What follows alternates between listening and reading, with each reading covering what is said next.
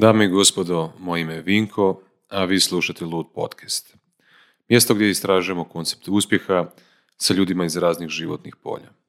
Otkrite ideje i akcije koji ih vode na njihovom autentičnom putu. U ovoj epizodi intervjuirao sam Juricu Baraća, bivšeg BMX freeride sportaša, a danas poduzetnika i organizatora sportskih evenata. Od Panonian Challenge kao perjanice hrvatskog extreme sport eventa do danas Highlandera koji je postao najuspješniji hiking event na svijetu. Razgovarali smo o principima uspjeha, o njegovoj tranziciji iz korporativnog svijeta u onaj poduzetnički, o Pannonian Challenge-u, o Highlanderu, ali i o drugim inspirativnim i poučnim temama. Prema Juricinim riječima, dobra energija i dobra priča. Uživajte. Prvi podcast. Ovaj, prvi samo podcast, što sam ti ja rekao, ja sam ti jako, što se tiče tih intervjua i toga, ja ti jako bježim. Više sam od onih, više volim raditi. Radno i onda neka tu i tamo nešto malo reći šta smo napravili, di smo, kak smo, vamo tamo, ali više imam ja u mojoj ekipi ljude koji vole ono, i pričanje i to, tak da, ali evo i zbog tebe i zbog svega rekao idemo, ono, i na, na šta mislim da će mi ovaj novi, neki novi pothvati koje smo do, napravili, mislim da će, da će zahtijevati ovakve stvari, pa mora se čak i malo i praksati iskreno rečeno i, i uvijek je, znaš, e, ići u neki podcast ili nešto po meni pričat, da sad ono priča šta si napravio, to ne volim, ali ako je neka priča da neko možda nešto nauči, to mi je recimo cool i zato se uvijek odazovem. I kad recimo na faks idemo, onda... Uh, Jurice, hvala ti što si došao ovaj, u moju emisiju. Ovaj, da, upravo ovo što si rekao malo prije, uh, razlog zašto sam te pozvao i zašto ja puno slušam podcaste zato što ovaj, iskreno to mi u, za- u zadnje vrijeme je postao nekako najbolji, najbolji i najdraži oblik učenja. M, razlika mi je recimo ovaj, ljudi su navikli na medij kao što je knjiga recimo, pa čitaju knjige, pa neko je prebacio se možda na nešto malo suvremenije, pa ono, to su sad audio knjige, a, ali tu je neko sve onako previše kondenzirano znanje, ovaj, podcasti su onako malo ležerniji, ono, više slobodnija forma i onda ljudi uz, uz nekakvu edukaciju dobiju, dobiju malo ovaj, onako i, nekakve zabave, malo olakšanje. Evo zato sam tebe pozvao u emisiju, zato što mislim da ljudi ovaj, sigurno mogu nešto naučiti iz našeg razgovora. Ovaj, Hvala ti što si me pozvao. Kažem, e, uvijek mi je drago podijeliti neko svoje iskustvo, bilo loše, bilo dobro, iskustvo je iskustvo. I Je. ja isto volim učiti na tuđim greškama, tako da volim slušati, volim slušati druge ljude. Baš sad pratim par podcasta isto. šta pratiš sada? E, Joe DeSena, to je inače Ok. founder Spartan grupe, najmasovnijih evenata na svijetu, onak nešto super novo, moderno. Frajer je napravio preko 250 podcasta i onak, baš sam jučer slušao podcast frajeru koji je iz Libanona, kojeg su dva puta oteli u životu, koji je tri puta starto život iz početka i opet se bio uspješan i bogat. Ne znam, prvo je u Libanonu, ima 1200 zaposlenih, oteli su ga, morao napustiti državu, pa onda u Iranu, ponovio ima, ne znam, 5000 zaposlenih, morao napustiti državu i sve, onda je otišao u LA, ne znam, sa 150 dolara i napravio, ne znam, carstvo nekretnina i sve, onak brutal, brutalna priča. Sad me podsjetilo to kad si pričao, ovaj, e, slušao sam ja danas, jutros baš neki podcast, zove se gospodin Den Penja, ne znam, moj prijatelj Matej će znat o, o, ovaj, o kome pričam. I on je rekao, kaže, ja kad sam zarađivao 100 tisuća dolara, ja sam trošio 120 tisuća. Kad sam zarađivao 10 milijuna, trošio sam 12,5 milijuna. Kaže, zašto? Pa zato što ne želim ništa ostati iza sebe, želim spasiti sve mostove, ne želim imati plan B, ne želim imati ništa iza sebe. Nego on, on je išao ovaj, jako kroz, kroz cijeli život. Čak sam, Ovaj, e, gledajući ovaj, e, taj podcast jučer, sam vidio tog frajera, Penja. to je kralj, Vidio sam, ali To je vidio sam podcast, ali nisam ga pogledao, moram znači pogledati. to je kralj, to je Da. kralj. Ja, znači, otkad je Ante Pavlović umro, ja i Mate gledamo Dempenju.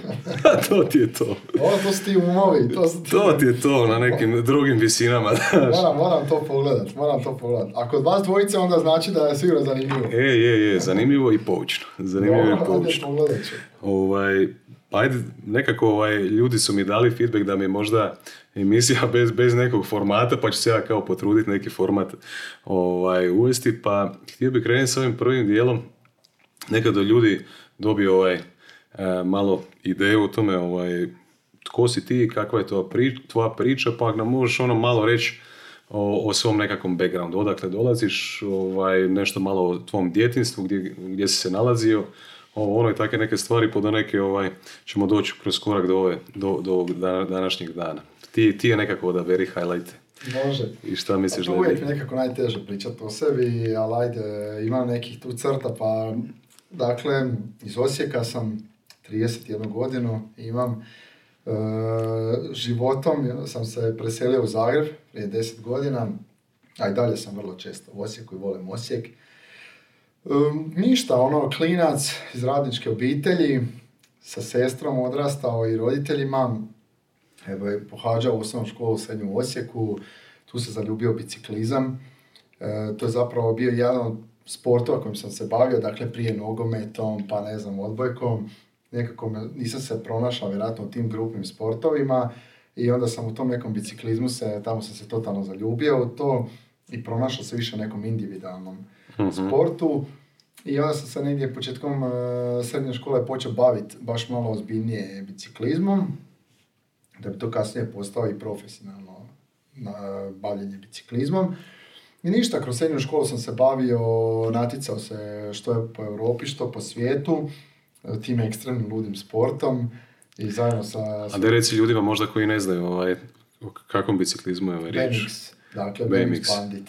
to je, BMX Bandit. BMX Bandit, to je ta prošlost.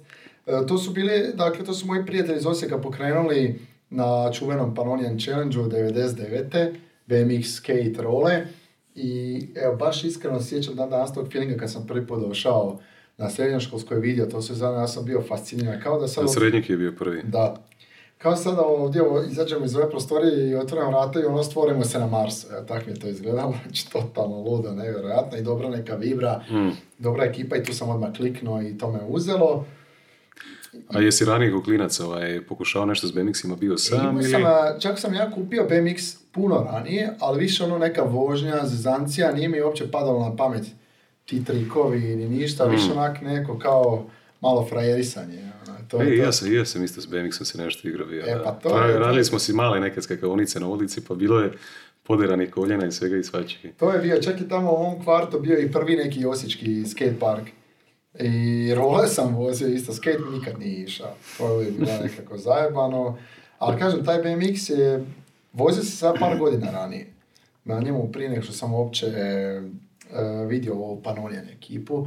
I onda sjećam se tog dana kad sam došao tamo, to mi je bilo totalno ludo. Znači, baš sam se zaljubio. Ne pamtim da sam u zadnje vrijeme uopće imao takav feeling kao što je bilo to onda kad sam vidio te dečke kako skaču, glazba svira sa strane, dobro vrijeme, bilo tam sunce, neko ljetno razdoblje. Baš sam bio ono očaran. to mi je, Tu sam, ovaj, tu sam s nekim svojim gostima pričao ovaj, o, o toj tematici. O- Očito si ovaj nekako stvorila se neka strast prema tome. Da, jer kao klinac sam se baš tražio. Dobro? E, nogometu sam bio loš, full. Ne znam da sam jednom ušao u prvi sastav, ono, trenirao sam tipa os- šest godina. Hmm. Odbojka isto od puno stariji dečki, e, jako, znači samo napor, samo težina, samo iscrpljivanje. Znači uvijek mi je nekako, ili mi je bilo prenaporno i preopte, preveliko opterećenje, ili jednostavno nije, nije bio taj neki ne, emocija, neki drive. A ovo, e, kad sam vidio, više je bila stvar neke ekipe, druženja, neke dobre vibre, nego sad sporta. Sport i na, ovo je tek došao kasnije, ja sam vidio ovo i počeo se baviti ozbiljno tek kasnije. Sam počeo raditi trikove i to, nego me uhvatila ta neka dobra vibra. Dobra vibra te ekipe. Mm. To me baš ono čopilo gadno. Još sam u toj ekipi. Znači, to je bilo 99. godine. Jel tako? Oni su startali 99. A ovo kad sam ja e, vidio e, njih, to je bilo 2003. Dvije treće. Pannonian Challenge 4, uoči Pannonian Challenge 4. Aha, Da. ti uoči Pannonian Challenge 4 si ti njih prvi put, Prvi put. sve u tu ekipu. Tako, prvi put, prvi put. Znači, to Ok. je bila četvorka, 2003. Uh, srednjoškolsko igralište je 8 mjeseci. Dakle, Pannonian je bio drugi tjedan ili treći iza Gospe, kao i uvijek, do tada. Da, da, da. Uh, da. a ja sam tipa dva tjedna ranije došao to i vidio. A to je bio, kažem, evo, kao da sad izađemo tu iz ovih vrata iza, ono, stvorimo se na Marsu, novi ljudi, nova energija, nešto nevjerojatno. Ok. Ajde malo ovaj, uh, ostaćemo sad na, na, na BMX-ima i na, na, na, tom dijelu tvog života, ovaj, ali bi se definitivno htio ovaj, malo i o Panoniju malo, malo više, jer ovaj, ja sam isto iz Osijeka i očito po, postoji neka posebna posebna ljubav neka prema Panoninu koja se ovaj, stvorila u, u gradu Osijeku. Meni, meni je to bio jedan od najljep, najljepših dana godine, ovaj, i onaj glazbeni dio i sportski dio ono. Ali daj mi reci, molim te, taj dio, znači ti si ih vidio nakon te četiri godine ovaj, od, od početka Panonija. Zaljubio si u tu energiju nekakvu, tu dobru vibru tamo. Ovaj, očito su ti ljudi bili onako nasmijani, opušteni, slobodni i tako dalje, totalno neki anti-establishment ili tako nešto. Ovaj, I kako si se onda kreni, krenio si, vidio si da, da ti neki dečki tamo ovaj, rade nekakve trikove ili da... Kako si se zaljubio u taj dio u sportski baš? Ono? Pa vidio sam da se dečki okupljaju tamo. Znači, slušaju muse, pričaju, mm. zezaju se, piju, ne znam, pivicu, kolu, što već. Ali onak, tu i tam, ono, tu bude šest sati u skate parku druženja, ali se i voze i rade neke trikove i uče. I onda sam, ja sa još moja dva prijatelja, počeo isto probavati mm. trikove i onda te primi adrenalin. Kad ti probaš uh, jedan trik pa sutra dan ga napraviš, to je jednostavno bio neki dobar osjećaj napretka, adrenalina. Znaš, sad ti više nisi klinac koji vozi bajk, nek si sad ti klinac koji zna skoči s biciklom. Realno, 99% Soci, soci, soci, Da. Tako da, onda sam počeo lagano raditi trikove zajedno s ekipom i nakon godinu dana smo skužili nas par da mi radimo trikove koji ovi stari dečki isto godinama već uče. Ja smo bili očito malo, ono, nismo skužili ovaj drugi dio kad padneš šta se događa. Nije bilo strah. da, nije uopće bilo strah. Nije uopće bilo strah.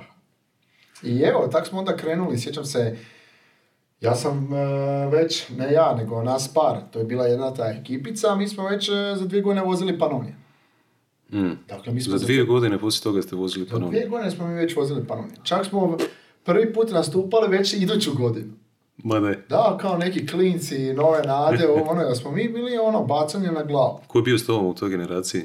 Bio je sa mnom Denis Metiko, što je moj jedan prijatelj iz Osijeka, koji se ne bavi više tim, ali u totalno nekim drugim sad stvarima. Radovan e, preko Dravac, isto prijatelj koji se bavio sam, znači nas trojica, Leon Magovac, Igor Dugali, što je bila ta moja neka kvartovska ekipa koja je došla tamo i zaljubila se to i na kraju za godinu dana se već počela naticati na panoni. Sjećam se da smo ono vozili bez kaciga, ja sam grunio, ono... Da, dva tjedna nakon panonina, onak na glavu, potres mozga, razmišljanje, prodajem BMX, šta mi u životu treba, roditelji me se odreću, ali ono, nismo uopće imali, znači strah nula, evo. Znači ja sam zapravo na kraju, nakon 15 godina nakon toga prestao voziti zbog straha, kad, kad ti skužiš zapravo šta se sve događa oko tebe i to, dobio sam ok neke nove životne prilike o kojima ćemo kasnije pričati, ali ovo je tad bilo ono, samo ajmo, zezanje, druženje, skakanje i to je to. Ako sam te dobro skužio, 2003. je bio nekakav početak, jel tako? I ostao si 7 godina u tome, ili, ili Ostao sam ovako, od 2003. sam vozio, ba, e, baš sam se natjecao i sve, do 2011. Do 2011. si se natjecao bio? Da, do 2011. A daj mi reci, da li u tom trenutku ovaj, krenuli nekako priča tvoje suradnje sa Red Bullom ili je to ovaj, došlo, došlo poslije, ovaj, poslije sportske karijere? Da. Zato što znam, s Mislavom sam pričao o tome, ovaj, njemu, je, njemu je Red Bull jako puno pomogao ovaj, u njegovoj karijeri. Kad je, kad je to kod tebe došlo? Znam da si ti isto s njima ovaj, Kak je Red Bull Mislav pomogao, tak je Mislav pomogao meni. I Mislav i Mirović i Mislav Štrahir, to su moji veliki prijatelji koji su zapravo mene kao klinca vidjeli tamo na Panonijanu i rekli ono zašto se ne bi družio s nama, ajde putuj s nama, natječi se, vidi što znaš, uči nove trikove i tako su i mene povukli u tu ekipu. Ja sam onda, ne znam, dvije i sedme ili osme postao baš Red Bullov sportaš, jer tad bilo na svijetu možda 200 Red Bullov sportaša u totalu. Ne, sad ih ima tisuću, ali onda je bilo 150, 200, to je stvarno bio prestiž. I ne znam, dobro sam se valjda uklopio u tu ekipu. Ti dečki stari su mi baš onak full pomagali E, šta god trebaš od bicikla, štitnika, novaca, opreme, robe. Ne samo meni, i Panonian Challenge u Red Bull od prvog dana. Uh, sponsor bio Panonian Challenge, tako da uh, tu sam upoznao njih i jednostavno napredovao u tim trikovima i počeo se natjecati vani. Počeli smo voziti natjecanja po Njemačkoj, Austriji, Mađarskoj, Poljskoj, Češkoj. Obišao sam Europu 25 puta uzduž i popreko. Šta si, šta si naučio u, tim godinama ovaj, dok, si, dok se profesionalno bavio? Znaš šta? Kako kak, se taj sport uopće službeno zove? Pa ovo čim sam sad BMX freestyle. BMX freestyle. I od 2018. je to novi olimpijski sport. Od 2018. novi olimpijski sport? Da, to će sad na, treba već biti u Tokiju, bit će u Tokiju prvi Aha, put. super. Znači, da, Odlično. skate i BMX su postali olimpijski Će biti Panoni negdje tamo, sponsor pa, olimpijskih e, igara. Pazi, ja ću ti sad, e, to je jedan od najvećih, e, što bi rekao, uspjeha mojih do sada, ne mojih, nego cijele ekipe. Dakle, na olimpijskim igrama, sad u Tokiju, što je trebalo biti, Hrvat je trebao voziti olimpijske igre, znači naš sportaš Marin Antež. Misliš vozić? Pa ja se nadam. E, koji je došao iz Panonijana. Ok. Zdenko Liška, koji je poč- začetnik Panonian challenge je bio u timu za dizajn skate parka za olimpijske igre. Znači isto iz Panonijana. I treća stvar, Igor Vukadinović Poki je sudac na olimpijskim igrama. Znači tri aktera, sportaš, sudac i dizajn parka iz Osijeka iz Panonian challenge To je ono, šta nam više treba od toga. To je stvarno... Koja lijepa priča. Global success. Baš lijepa priča. U Tokiju, na nekim tamo olimpijskim igrama, prvi put kad BMX ikada ide, od, ne znam, 15 ljudi najvažnijih na igrama, ti imaš tri Hrvata e, koji su svi došli iz Panonča. Hmm. Hmm. Aj mi pričaj malo, ovaj, već kad smo oko Panonija na ovaj, BMX freeride s kojim si ti ovaj, se profesionalno bavio, ti si jako veliki dio te organizacije, možeš i reći ljudima ovaj, u kako si trenutno sada ulozi ovaj, i kakav si osjećaj ti dobio ovaj, kroz sve to što, što, što ste radili i kroz, kroz tu ljubav ovaj, osjećana i ljudi koji su dolazili iz svih dijelova Hrvatske i regije tu ovaj, na to, plus podršku očito ovaj, i i ovaj, drugih organizacija iz, iz svijeta i svih ljudi koji su dolazili u Osijek bili. Znači Osijek je u, tih par dana bio meka tog događanja, ono, tako? Da. Da se vratim prvo na ono pitanje ranije, što si me rekao, šta sam skužio. Aha, se bavio nisi to odgovorio još, ok. Mislim, to je onak, baš bila onak ključna, prelomna, uh, shvaćanje prelomno u životu. A to je da kad sam počeo se baviti tamo na Panonijani, kad su dolazili, ne znam, ovi dečki koji su bili najbolji u svijetu. uh I sam prvi put skužio zapravo u životu da frajer koji je prvak svijeta i prvak Europe je onak napravljen od istog materijala kod ti. Doslovno. Znači od mesa i krvi nema ništa nije pametniji, ništa nije izdržljiviji, ništa nije bolji. Ja sam rekao, pa čekaj samo malo, oni mogu biti ono prvaci svijeta, zašto mi ne bi mogli biti? A doslovno mi je to bilo, da dosad je bilo onda, do, do onda mi je u glavi bilo, e, mi smo mali Osijek, e, mala Hrvatska, tu je uvijek jadno, tu je uvijek ovako, tu je uvijek onako. Znači, doslovno si kao ono, u glavi ti osjećaj doslovno si osuđen na propast. I onda kad sam vidio te ljude koji su došli tamo, koji su kao ono neki prvaci svijeta, sam rekao, ono, mislim, bez problema i mi možemo doći tamo. I to me kasnije vodilo i kroz Panonijan i kroz sve što radim, da zapravo neka ta prilika koju smo svi dobili je u pravilu negdje tu ista. Da li si ti rođen e, u Japanu, u Americi, imaš stvarno imaš priliku doći na vrh svijeta. Sada ovisi od tebi. Ne? E, I onda, kako sam ja bavio se tim sportom, onda su me dečki Samir i Lile, koji su founderi Panonijana, pitali tamo negdje 2007. da li bi sad htio priključiti organizaciji da pomognem u smislu dovođenja novih sportaša. Jer sam ja već tad putovao Amerika po svijetu, da dovodimo nove sportaše, da dolaze na Panonija, da promoviraju Panonija i tako sam se već uključio organizaciju. I vrlo brzo, ne znam, tamo već negdje 2011. sam praktički preuzeo organizaciju Panonijana i vodim Panonijan sve do danas, već sad skoro preko 10 godina. E, I cijela ekipa je pravilo ista, to mi je i bio cilj, ono, da ostanemo u istoj ekipi, ali da zajedno napredujemo i baš smo, mislim, ono, kad podvučem crtu, napravili ogromne rezultate s A, a kažem da smo tek na početku. Kažem da smo tek na početku. Dečki šta su napravili, prvo, meni je bilo fascinantno da ti u, nakon rata u jednoj takvoj tumorne atmosfere i krizi i svemu, ideš razvijati sportove koji u Hrvatskoj ljudi uopće ne znaju, nikad nisu čuli. Znači, totalno ono science fiction. I da su oni napravili jedno od najboljih natjecanja u Europi u Osijeku. To je meni bilo ekstra fascinantno. Nevjerojatno, da. I nevjerojatno, sa jedne strane to, s druge strane ovo vidim ljude koji dolaze ovdje, koji su ono mega uspješni u svijetu, koji su identično građani, što se kaže, kao mi. I to sve me baš motiviralo. Evo, baš me to motiviralo u životu. Nisam do onda bio motiviran, da se iskreno. Ono, kao ono, klinaci, ideš nešto u školu, ne znam sviš sam zašto ideš u školu, e, zujiš, provodiš dane od danas do sutra, uopće nisam imao nikakvog ni smisla ni ničeg. Znači, te kad si vidio izvrsnost kod nekog drugog, onda si ovaj, Doslovno. poželio i ti to napraviti. Doslovno, ali e, kad sam vidio, e, znao sam da recimo, e, ja sam do tad znao da su neki, me- da postoje jako uspješni ljudi. Da postoje zato što se, ne znam, puno obrazuju, da, da su, ne znam, puno treniraju to. Ali nije mi bilo jasno da postoje uspješni ljudi koji su uspješni zbog svoje neke super energije.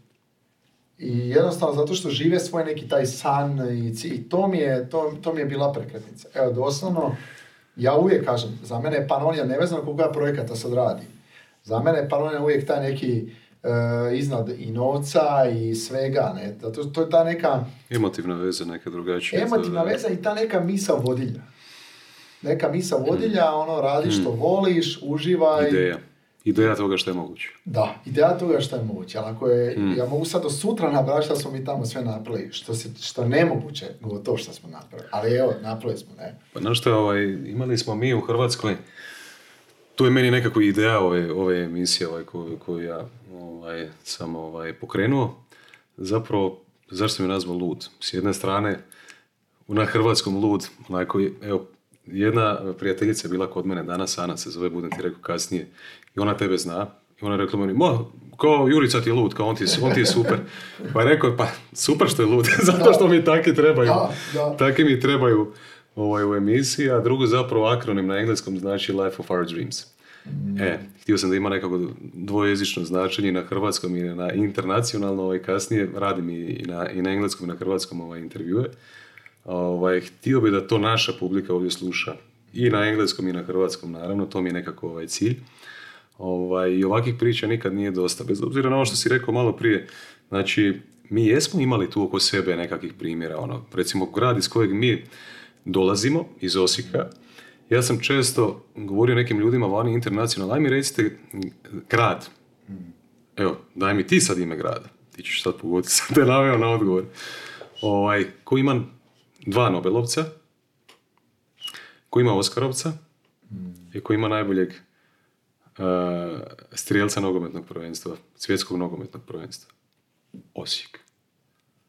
Da, da, znači to je, Kužiš? to je nevjerojatno. Osijek ima, Ko ne vjeruje, nek provjeri na internetu. a ne, i kad se pogleda pro- prošlost Osijekova, znači prije rata, industrija, sve te tvornice koje završavaju na OS ili na, ili na O, znači to je, to je nevjerojatno i ja sam siguran poprilično kad gledam sad kak se događa, e, kak je ta neka kriza koja se dogodila 2008. kad je zapravo Mhm. palo sve, e, koja je napravila reset u tom području i ovo sad što se recimo događa sa IT-em u Osijeku. To je nešto što će eksplodirati za 5 do 7 godina. Znači Osijek će biti sigurno mali Silicon Valley regije. Ja sam u to uvjeren, 100%. Znaš ti koja je moja vizija ovaj, i šta želim stvoriti kroz, kroz ovu emisiju i kasnije ovaj, nekakvu or- organizaciju, neću ovo ostati samo na podcastu, ali u planovima ćemo više kasnije. Ovaj,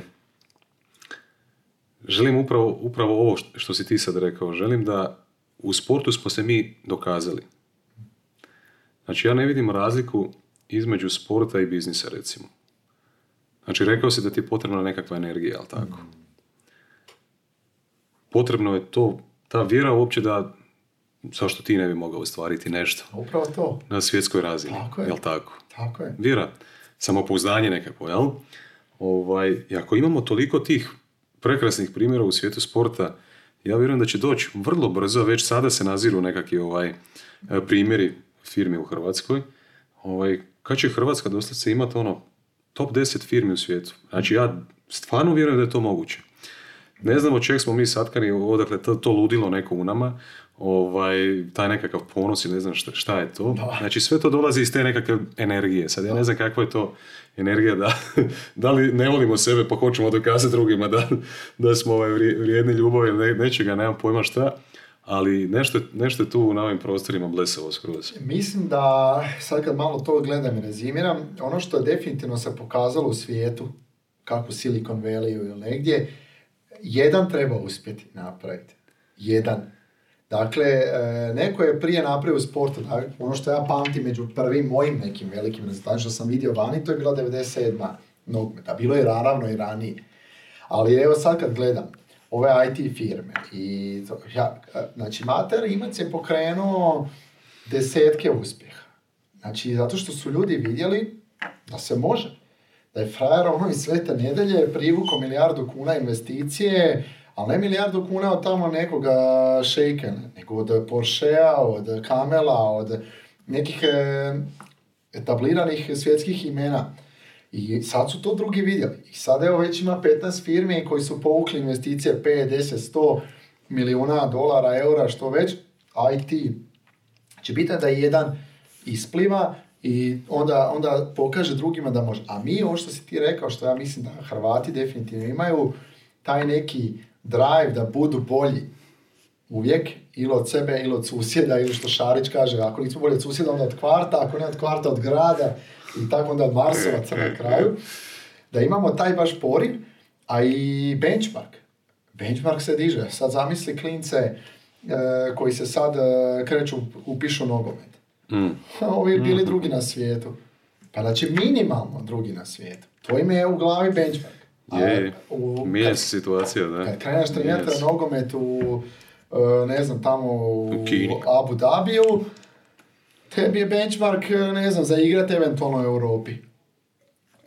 Zato što je benchmark na toj razini. A kod nas je benchmark u sportu, mi smo per capita, sigurno, na- ja sam uvjeren u to per capita, po medaljama i, i ra- rang- rangu, nekom, smo najuspješnija zemlja na svijetu. To je, to je njemački, Da, nastavi, nastavi. njemački build e, prije ono, dvije godine napred. To, mi smo sigurno per capita najuspješnija zemlja na svijetu u sportu. A, jedan a, naš zajednički poznanik, to je prijatelj, a, Igor Čerenšek, ovaj, i on je bio u emisiji ovaj, koja sad izlazi ovaj, za koji dan. S njim sam pričao o toj temi. Razlika između ovaj, poduzetništva i sporta ili općenito biznisa. Ovaj, I onda sam, pričali smo o tome zašto nismo i, i u biznisu, ovaj, ne, zašto ne postižemo takve rezultate. Pa Kaže on, pa kad ne postoji natjecanje u tome. E, pa dobro je, dobro je rekao. Dobro je rekao. Ovaj, ili isto, znači, sport je igra. Da. I ima nekakva jasna limitirana pravila. Znači, biznis nema neka jasna i limitirana pravila u, u tom smislu, u tom kontekstu da postoji svjetsko prvenstvo. Evo ti, možda, i, Ok. možda je ideja zato što imaš jako puno ideja koje uspješno realiziraš, Da. napraviš nekako da- svjetsko prvenstvo u biznisu. Jedina zapravo metrika koja mjeri sve to, a to su ovaj, pomogle tu kompanije kao što su Forbes i tako dalje, su novci. Znači, novci su najjača metrika u biznisu je. i to je to, ali ne možeš se natjecati eh, farmaceutska industrija sa IT industrijom, ovaj menadžer s onim menadžerom. Tu se svede u konačnici to, ok, na nekakvu organizaciju, ali na ne- nekakvu osobu, jel tako?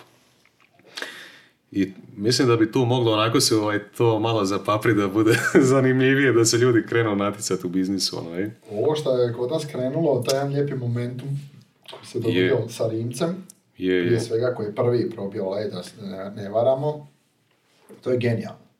Mladi ljudi su toliko nabrijani, e, vide da se može. Znači vide da, znači nije sad, za mene, zašto za mene recimo Rimac najveći uspjeh? Od svih ovih, pa zbjela, ovaj nanobit e, milijardu kuna prodan, znači to je ogroman uspjeh. Znači realno isti novac ko što. Ali, znači napraviti auto, znači jedno je napraviti e, igricu, napraviti auto, Proizvodi su auto koji je najbrži na svijetu. Električni, u tako nešto, no, nešto novo. Progres, najteža industrija u koju možeš ući Tako je. i napraviti najprogresivniji proizvod u nekakvoj ustaljenoj industriji gdje vladaju neki divovi, ono, možeš reći sa stoljećima je. U svetoj nedelji, u mjestu gdje nema uopće ljudi koji se tim bave, znači nekih sad stručnjaka, lako je kad ti uzmeš 25 stručnjaka u Njemačkoj, ajmo napraviti najbrži auto. Mislim, nije to sad neka ono, filozofija, još ako imaš novac. Znači, to sve, e, toliko spoticanja, bez ikakve investicije, to sve kad zbrojiš, znači sve što si mogao napraviti neku rupu, on je prošao te rupe. I zato je ono pokazao i svim ostalima koji sad mogu se pojaviti reći, joj da, ali ja nemam novaca. E gle, nisam ni ja imao novaca. Joj da, moj proizvod je složen. Moj proizvod je najsloženiji. Joj, znači, i taj neki... E, nema više izgovora, a? Nema više izgovora. Znači, ja ne znam, nema, ne znam da postoji mladi čovjek u Hrvatskoj koji sad može naći izgovor. Znači, ne, nema izgovora više za neuspjeh. Gdje ponovi još jednom da čuju. Nema mladog čovjeka koji može naći sad izgovor. Tako je, znači, slažem ovo sad, nakon što je Rimac ovo napravio i uspio, on sad može stvarno reći da uspio, to je jednostavno sad, evo, ne, ne, znači nema izgovora. Nema izgovora. Nakon ovoga nema izgovora. E, ja sam skužio do sada u životu kako zapravo nas, e, vodim komunikaciju recimo, ovaj, i neke stvari koje nas najviše pomiču su nekakva fikcija, kao nekakav film ili nekakva glazba ili tako, neke stvari ili zapravo nekakva priča, ono, uz tu nekakvu priču možeš kondenzirati onako jako puno emocije, kompresiraš i preneseš dalje kao nekakvu ovaj, informaciju ovaj, i onda ljudima dođe iz guzice u glavu. Ovaj, zato mislim da znači, Rimac je u ovom trenutku priča. Da.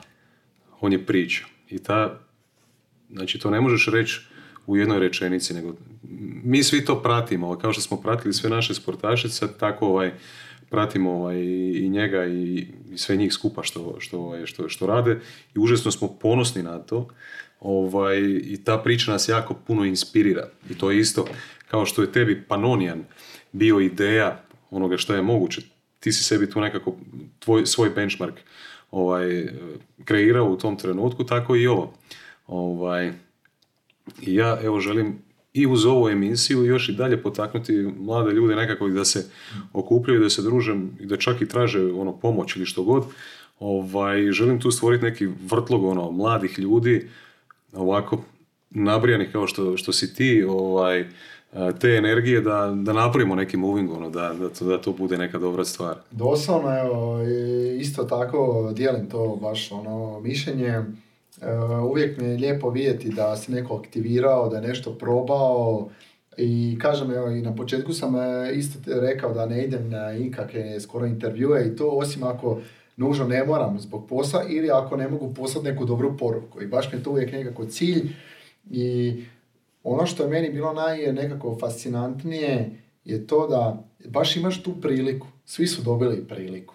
Nažalost, postoje ljudi, ne znam, koji su se rodili u nekoj bolesti ili nešto što je, to je stvarno jako tužno i svi zajedno se trebamo aktivirati da pomognemo ugroženim skupinama ljudi, ali većina nas je baš dobila onak priliku, ono white sheet of paper, bijeli papir i sad je na tebi da nacrtaš ono šta želiš biti i gdje želiš biti. I sad ne mogu vjerovati da ljudi jednostavno E, nemaju, nemaju pori i motivaciju da stvarno naprave nešto veliko kad mogu. Znači, to, stvarno, e, i možda treba samo njima probuditi, ko što u meni bi trebalo probuditi, evo, ne, ne da sam napravio nešto veliko, ali sjećam se dana kad sam ono, između nekoga koje je zujio i doslovno živio iz dana u dan, onak, ne misleći uopće o ničemu. Kako se kaže u Osijek lapeš?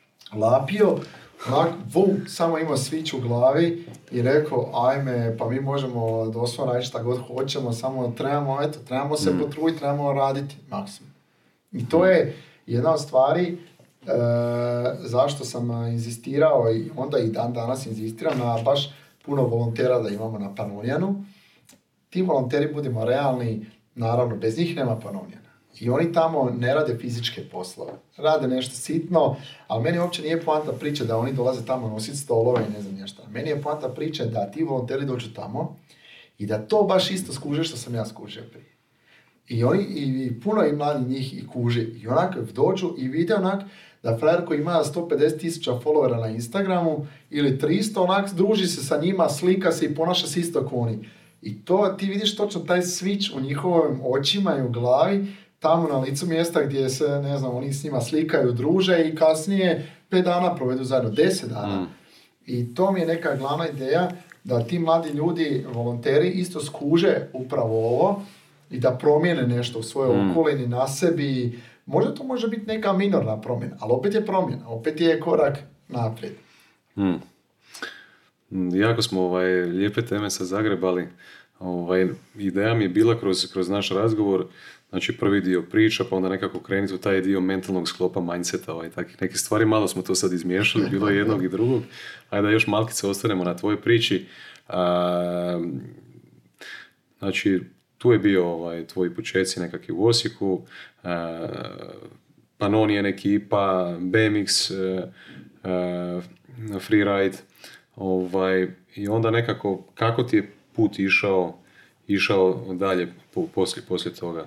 Da, ja sam onda tamo negdje 2008. 2009. upisao faks u Osijeku ekonomski i rekao sam, upisao sam faks više ovak zato što su kao roditelji ono, htjeli da završim fakultet, njima što nimalo me nije zanimalo. E, I ništa, aktivno sam se bavio sportom, znači profesionalno natjecao se 15 do 20 natjecanja godišnje u svijetu i aktivno se bavio organizacijom Panonija. Znači, meni godina nije počin, počinjala s prvim prvim, nego s pano, od Panonija do Panonija. Kao što je u pravilu i danas. Znači, Ko Japancima, no? Tak mi se računa da godina.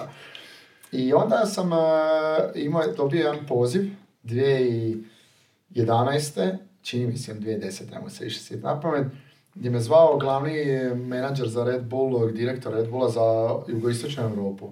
Mislim, ono, sad evo, dakle me se ovaj čovjek zove, nevjerojatno, šta me treba, možda dođem neki event skakat tamo s nešto vrtice. No međutim, on je pitao mene da li bi ja htio voditi sport management za Hrvatsku.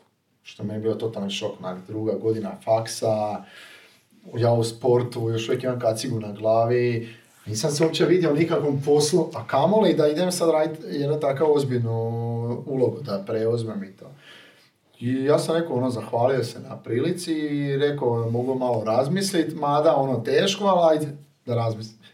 I onda sam zapravo si uzeo neko vrijeme i razmišljao sam, i sam mislio, zašto ne bi sad uzeo tu priliku? To je onak još 7 godina do 10 bi trebao jes grah, što se kaže, da bi došao na taj level, ali zašto ne bi probao? Pa ako, sam, ako me čovjek već zvao, vjerojatno misli da bi mogao to raditi. Da mi reci zašto si se premišljao? E, zbog ovoga sam se premišljao, zato što bilo mi je odlično. Sve ono što sam gradio i što sam htio biti, ne znam, high level sportaš, e, biti u svijetu među top, ne znam, 50, putovati, sve to što sam godinama htio da bude, sad sam živio. I zašto sad da idem u nešto drugo, kad sam, ne znam, bio malo prije smislama u tri mjeseca, uživao, vozio, jedan od najboljih si. Uživaš e, taj status e, sponzora, imaš milijun, imaš para. Znači, teško, znači bilo mi je ono, di ću ja sad izlaziti iz ove komfortne zone u nešto novo, ne znam uopće o čem se radi. Znači, nemam blage veze, ali mi je zvučalo onak zanimljivo. I mislio sam si nekako, Novi izazov. znaš šta, treba se povući kad si ono najbolji. Znači, ja sam tad stvarno bio najbolji u svojoj karijeri i mislio sam si, ako se sad povučem i odem u novi izazov, to je bilo nekih 7 godina sam bio u nekom stvarno dobrom džiru. Ne, to je bila sedma ili osma godina od početka e, profesionalno bavljenja. Znači, to uvijek nekako 7 do 10 godina ti treba da nekako izgradiš neki dobar uspjeh. Mislio sam si, pa sad će proći to, možda ću se dvije godine se ozlijediti, pa ovo, pa ono, ovo ipak faks možda završim, pa odem u neke nove, i organizacija me jako zanimala. Sla- ovo je organiziranje evenata, briga o sportašima, sponzorstva, sve nešto što je mene zanimalo. Ja sam presjekao i rekao, to je to, završavam karijeru u 22, 21. godini života. U 21. U 21. završavam, ili 22. ne mogu si, 21. 22. završavam karijeru i okrećem novu stranicu. I sad e, moram ispričati što je bilo najfascinantnije tu. Dakle, ja sam se javio, e, Dario se zove gospodin, i rekao ja prihvaćam ponudu, dobro, ajde da pričamo oko uvjeta, oko svega, mi smo pričali i ja sam sad trebao donijeti odluku da ja završavam moju karijeru, znači biciklističku.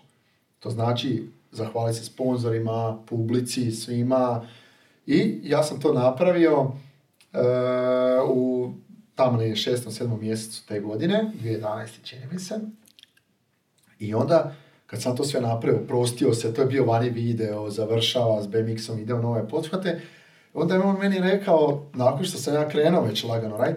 Znaš, ali ono, ovo je dva, tri mjeseca probno, pa ako ti budeš dobar, onda ćemo mi vidjeti da li ćemo mi tebe zbilja zaposliti. Ja sam si mislio, stari moj, ali ovo moguće. Znači, ja sam sve, znači ja sam se oprostio od sponzora, od karijere. Znači, zapalio si mostove. Ja sam zapalio mostove. E, to ti to, da. Totalno. Znači, To ti je to. I, i ne, samo da je, ne samo da je on meni rekao, e, mi ćemo vidjeti za dva, tri mjeseca. On je meni rekao, gle, još je Red Bull Austrija, kao head quarter treba tebe odobriti. Mm. Ti ćeš ići tamo, ako oni kažu da si za, unutra si, ako kažu nisi, out si. Ja nisam njemu naravno mogao reći, da, ali ja sam sad karijeru, nego sam ja ono šutio u sve, mislim si, šta sam ja napravio, gotovo ono, znači, bačen sam sa mosta u rijeku, ako sad ne proplivam, aj bog. Sad ti je smiješno kako ti je bilo u tom trenutku. Znači, bio sam van sebe. Bio sam van sebe, ali tu, ti, tu, tu nastupa onda ono u ljudskoj em, psihi, ono eye of the tiger. Tu, tu ulaziš u mod koji ono ili preživljaš ili umireš. Survivor, ja. survival mod, ili preživljaš ili umireš. Ja sam znao, ok, on je rekao, to je bio šesti mjesec, on je rekao, u osmom mjesecu, krajem osmog mjeseca ti trebaš ići prezentirati u Austriju plan za iduću godinu. Ja nemam blage veze kako se radi plan. Ja, znači engleski, ulični, ono, znači nula. Ja sam mislio, ok, dva mjeseca imam da naučim kako se radi biznis plan i kako da mogu komunicirati i kako sve. Doslovno dva mjeseca. Od prvog šestog ja sam se svim rukovao. Prvog šestog, 15.8. ili 16.8. dan nakon Panonijana. Znači bio sam i u Panonijanu tada je bila prezentacija mog prvog e, poslovnog plana. Mm. Ja sam znao all in, znači ili to ili... Čekaj, u to vrijeme si, još uvijek nisi vodio ovaj, organizaciju Panonija. Tad sam bio samo zadužen za sport i za sport i dio organizacije, ali još nisam preuzeo. Ja sam A. formalno preuzeo baš full organizaciju kad sam već ušao u Red Bull, znači godinu iza. Ok. I da dovršim kako je to izgledalo, znači ja sam se našao sa bivšim sport menadžerom iz Red Bulla i sa svim mojim prijateljima da, da mi pomognu napraviti taj plan, naravno i Mhm. oni su tu lokalno, Red Bull Hrvatska, mi dali što više inputa kako da se taj plan napravi i sve. I onda sam e, sve to cijelo ljeto radio, da ne pričam, ono, samo sam radio, nisam niš drugo, znači spavao i radio. Dva i pol, dva mjeseca, dva i pol mjeseca i organizirao Panonijan. I bio je Panonijan e, sredinom osmog mjeseca, gdje naravno Panonijan je pet dana sporta i zabave. I mi smo tu bili satrani od sporta, od organizacije. Ja sjećam da dan, ponedjeljak, nakon Panonija, kad sam išao u Austriju na prezentaciju plana, ja nisam uopće imao glas. Čekaj, čekaj, čekaj. Ti si odmah nakon Panonina išao Odmah, tamo. znači u nedjelju je završio Panonijan, Da, to nije bilo pametno. u nedjelju, pazi, u nedjelju je popodne završio Panonijan, ja sam već u nedjelju navečer bio u Salzburgu. U nedjelju navečer, znaš gdje je Salzburg od Osijeka, tisuću kilometara praktički. Znači bez glasa, nisam mogao pričat, jer mi je ostao glas, ne znam, od fešte, završna fešta, opraštam se, ona ne znam, uopće sam posao dobio ni ništa. Bez glasa i kakvog sreća moja je da sam imao prezentaciju utorak, jer u ponedjeljak su bile druge države. Znači uvijek dolaze sve države svijeta, 70 država otprilike. I svako prezentira pola sata biznis plan. Sport, znači vezano za sport, koji sportaši, koji eventi, koji sponzorstva i sve. Znači imaš po 15 minuta da isprezentiraš godinu ranije koju uopće nisam radio, ja, i 15 minuta da isprezentiraš plan za iduću godinu. Pazi, 15 minuta plan za cijelu godinu. Sva sreća utorak mi se vratio glas. I ništa, ja sam tu išao, ja sam znao da idem na dvije stvari. Jedna je e, dobra vibra energija, šarm, ono, bivši sportaš, nadam se da ću to moći napraviti, i neki solidan plan. Znači ne ono outstanding, jer sam znao da to ne moguće. I ništa, utorak sam, zadnji sam prezentirao plan, znači užas, svi, svi su već odradili svoje, pred cijelim boardom Red Bulla. Jesi ih gledao ti dok su oni radili svoje Da, ja sam gledao sve, onda sam još utorak navečer, uz navečer prerađivao svoj plan, sam vidio brutalne greške i to sve zajedno. I onda sam utorak popodne prezentirao plan, a sjede svi šef sporta Global, znači za cijeli Red Bull, čovjek koji je, ne znam, ono, odgovoran za ne znam koliko stotina milijuna dolara, šef motosporta, čovjek koji vodi Formulu 1 za Red Bull, znači ono, ozbiljni tipovi sjede za stolom. Ja sam to prezentirao, ovaj, bilo me trema, znači imao sam semafore na majici do ono pojasa, baš sam bio satran. Znači ne znam, mi je bilo loše od panonijena, od treme, ili od- bio sam, evo, doslovno leš. Šta- ti znači imao si semafore na majici? Znači uznojio sam se ono, A. znači majica je bila kompletno mokra, e, hlače, tenis, znači to je doslovno kada te neko Mm. u Simpsonima, to ima ona cisterna znoj od treme. I ništa. Prezentirao sam to, e, malo bacio na neki humor, ovo ono, i poslije te preze dolazi taj šef e, do mene, a to je frajer koji je 25 godina, šef sporta u Red Bull, a sport je glavna stvar u Red Bull, ne? I dolazi kao ono, čestitam, ti si pravi čovjek za ovu poziciju kao primjec. I onda mi je to ono, laknulo, i onda on najavio Hrvatima, i ja sam se osjećao naravno, ono, ali sam bio zgažen. Onda sam deset dana doslovno gledao jednu točku na zidu, sam bio satran, od panonijana, od ovog stresa. Nije to meni bio stres taj dan, nego mi je stres bio dva i pol mjeseca, nisam znao će ja dobiti posao, neću dobiti posao. Baš sam bio onak u jednoj gadnoj situaciji, ali sam već tada i sa to skonto da te situacije su prave situacije koje te bace u vatru, onda iz te vatre ako izađeš, izlaziš, znači ili si umro ili izlaziš kao pobjednik. I onda te to nabilda. Jel misliš da možeš doći do nekakvog uspjeha na ono lijep način, bez takvih stvari? Nemoguće, uspjeha se dolazi jedino prolaskom kroz uh, znoj, krv, suze. To je, to je tekućina i trema. Znoj, suze, te, e, krv i trema, to je tekućina kroz koju se prolazi do uspjeha. Kako je rekao Elon Musk sad, izbrljat ću ovo. Kao, en- e, poduzetništvo, sad ću reći na engleski, entrepreneurship is like uh, chewing glass in dark abyss. Znači, kao da, da žvačeš staklo u nekoj crnoj rupi, u u ničemu, u ništavilu. doslovno.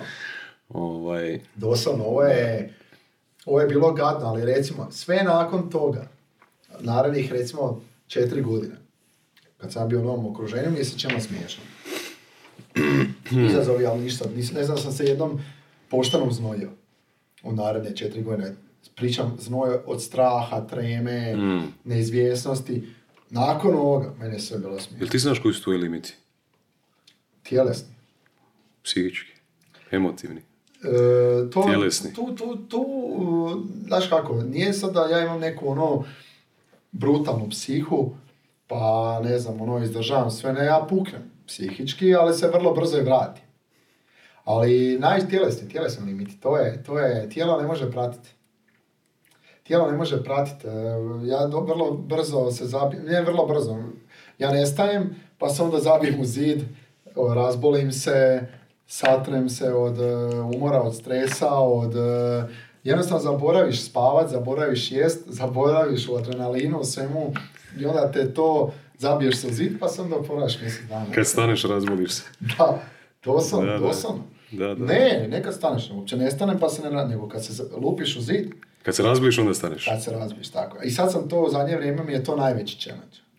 I tu mi Igor, baš Čerenšek, pomaže, puno radim i sa njim.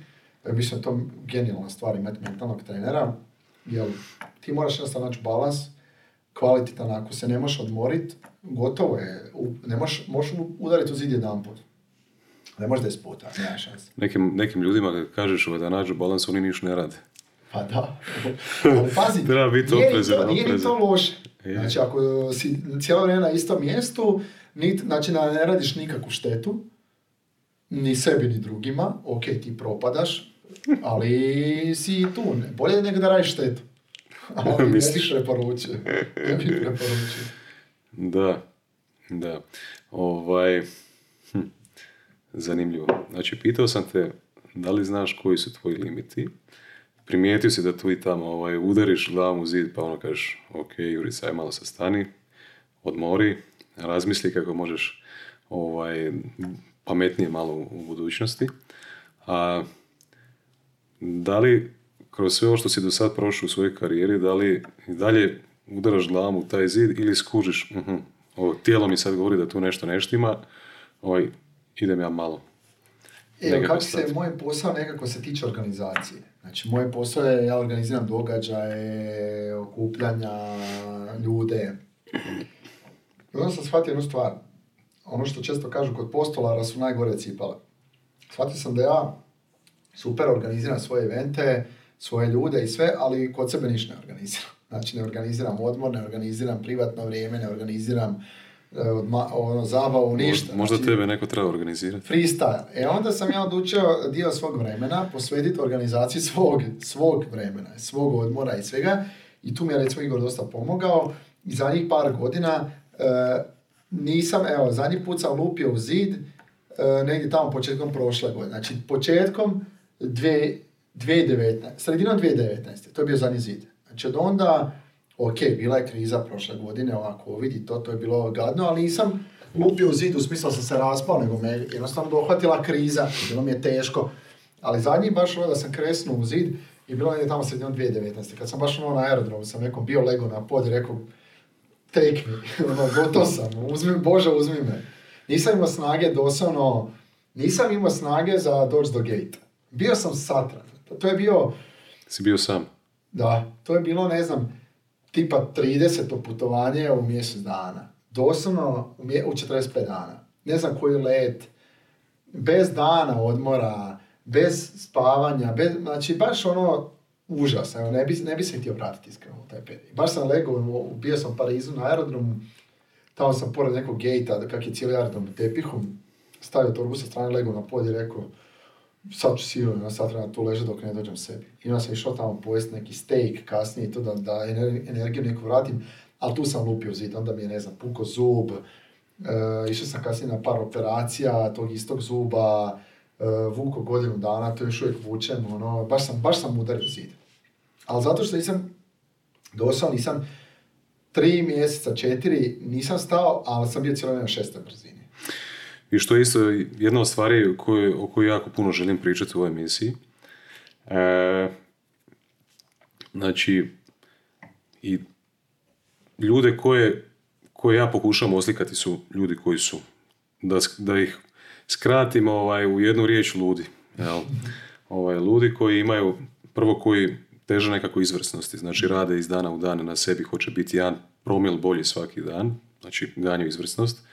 Drugo, koji su autentični, guraju neku svoju furku, ovaj, ne mora to biti e, biznis, može biti sport, može biti glazba, može biti bilo što drugo, znači autentičan si, razvijaš se i stremiš izvrsnosti u svom polju. I treće je zapravo ta nekakva odvažnost, ovaj, da imaš hrabrosti ići ovaj, na, na, taj, na taj put. Ovaj, a još jedna komponenta tu, znači to je sve prekrasno, to je predivno. Ti ljudi su jako korisni ovaj, za, za čitavo društvo oko sebe. Ovaj. Ja sam ovaj, pokušam svakog dana biti što, što bliži tom idealu nekakvom koji sam sad opisao. Ovaj, ali postoji tu ta neka komponenta o kojoj bih htio pričati da ipak ne bi poslali možda krivu neku sliku. Naravno ima svega, ima ovakvih trenutaka kao, kao što si opisao, ali jednostavno toliki je drive u tebi da, da sam sebe da učiš do toga, ali, ali učiš iz, iz, iz, iz dana u dan, iz godine u godinu. Ovaj, ili imaš nekakve ti možda tehnike, alate koje, sad si spomenio Igora Čerenšeka koji je psiholog i vlasnik firme Mentalni trening. Ovaj, ja, ja ga isto ovaj, dobro poznajem, prijatelji smo, ovaj, nije reklama, ali evo preporučujem ga svakome, ovaj, rade prekrasne stvari i on i njegova žena Ana. Ovaj, ili imaš nekakve alate, puno, tehnike? Puno, puno je stvari. Dakle, isto kao kad se sjetim profesionalnog sporta. Znači, profesionalni sport nije samo varijanta ono ti si najbolji u tome što radiš. Znači, to je samo neki rezultat. Puno je alata, puno je stvari, ne znam uopće dakle bi krenuo. Znači, isto kao i u sportu, kak ideš prema tom nekom najvrhu, tako postaješ, tvoj život postaje sve kompliciraniji u smislu šta sve ti moraš raditi da bi održao, da bi uopće mogao pratiti taj tempo i sve zajedno. Dakle, danas, kada pogledam šta ja sve radim, što se meni čini kao normalan život, a zapravo je to puno kompromisa i puno različitih stvari koje meni i alata pomažu da uopće izdržim neki tempo mojih želje i ciljeve to. Pa evo, ne znam, evo, od mentalnog treninga kojeg si spomenuo, je Igor mi stvarno puno pomogao i da se jednostavno se tapiraš da neko preuzme te brige iz tvoje glave i da ti pomogne kako da točkice pospajaš, što ina, imaš, sve to čovjek ima u svojoj glavi, da se mi razumijemo. Ali nekad i ne vidiš, nekad te stvari ne vidiš i lijepo je kad ti neko kaže to i objasni i pomogne ti da to shvatiš i zaokružiš. I tako da od mentalnog treninga jako pazim na ishranu, dakle e, ne jedem, e, ne da ne jedem uopće, jedem nekada, ali ne jedem neke nezdravu hranu, puno treniram, dogod, svaki drugi dan. Znači trening, da li sa trčanje ili doma ili fitness ili to, sauna, Znači jako puno se brinem oko toga, puno spavam, znači nema nikada spavam ispod 7,5 sati. 7,5, 8, čak i 8,5 sati. Ja, to mi je drago da si rekao, da. To ne, znači nema šanse, znači vrlo rano idem spavati već oko 10, pola 11, budim se oko 7, pola 8, imam svoje rutine, e, ulazim u dan mirno, znači ujutro se posvetim sebi sat, sat i pol vremena, doručak, knjiga, e, znači da ne, ude, na, da ne padneš s kreveta i sad kreneš navrat na nos, organizacija vremena, znači to je nešto što zahtjeva opet, znači to zahtjeva organizaciju organizacije vremena. Znači gdje na mjesečnoj razini trebaš dva, tri puta sjesti sam sa i organizirati svoje vrijeme. Kad ću koji projekt raditi, kad ću se s kim naći, kad će biti koje putovanje, kad ću platiti nešto. Znači puno vremena se posvećuje organizaciji, puno vremena, e, ono što sam tek shvatio zadnjih par godina, da nije samo sve u poslu, da moraš planirati privatno vrijeme, da moraš planirati odmor, da moraš planirati em, rehabilitaciju na neki način. Znači, i to sad je nekako sve moja životna rutina. To je sad sve uhodana priča. I stalno, ok, dolaze neke nove stvari.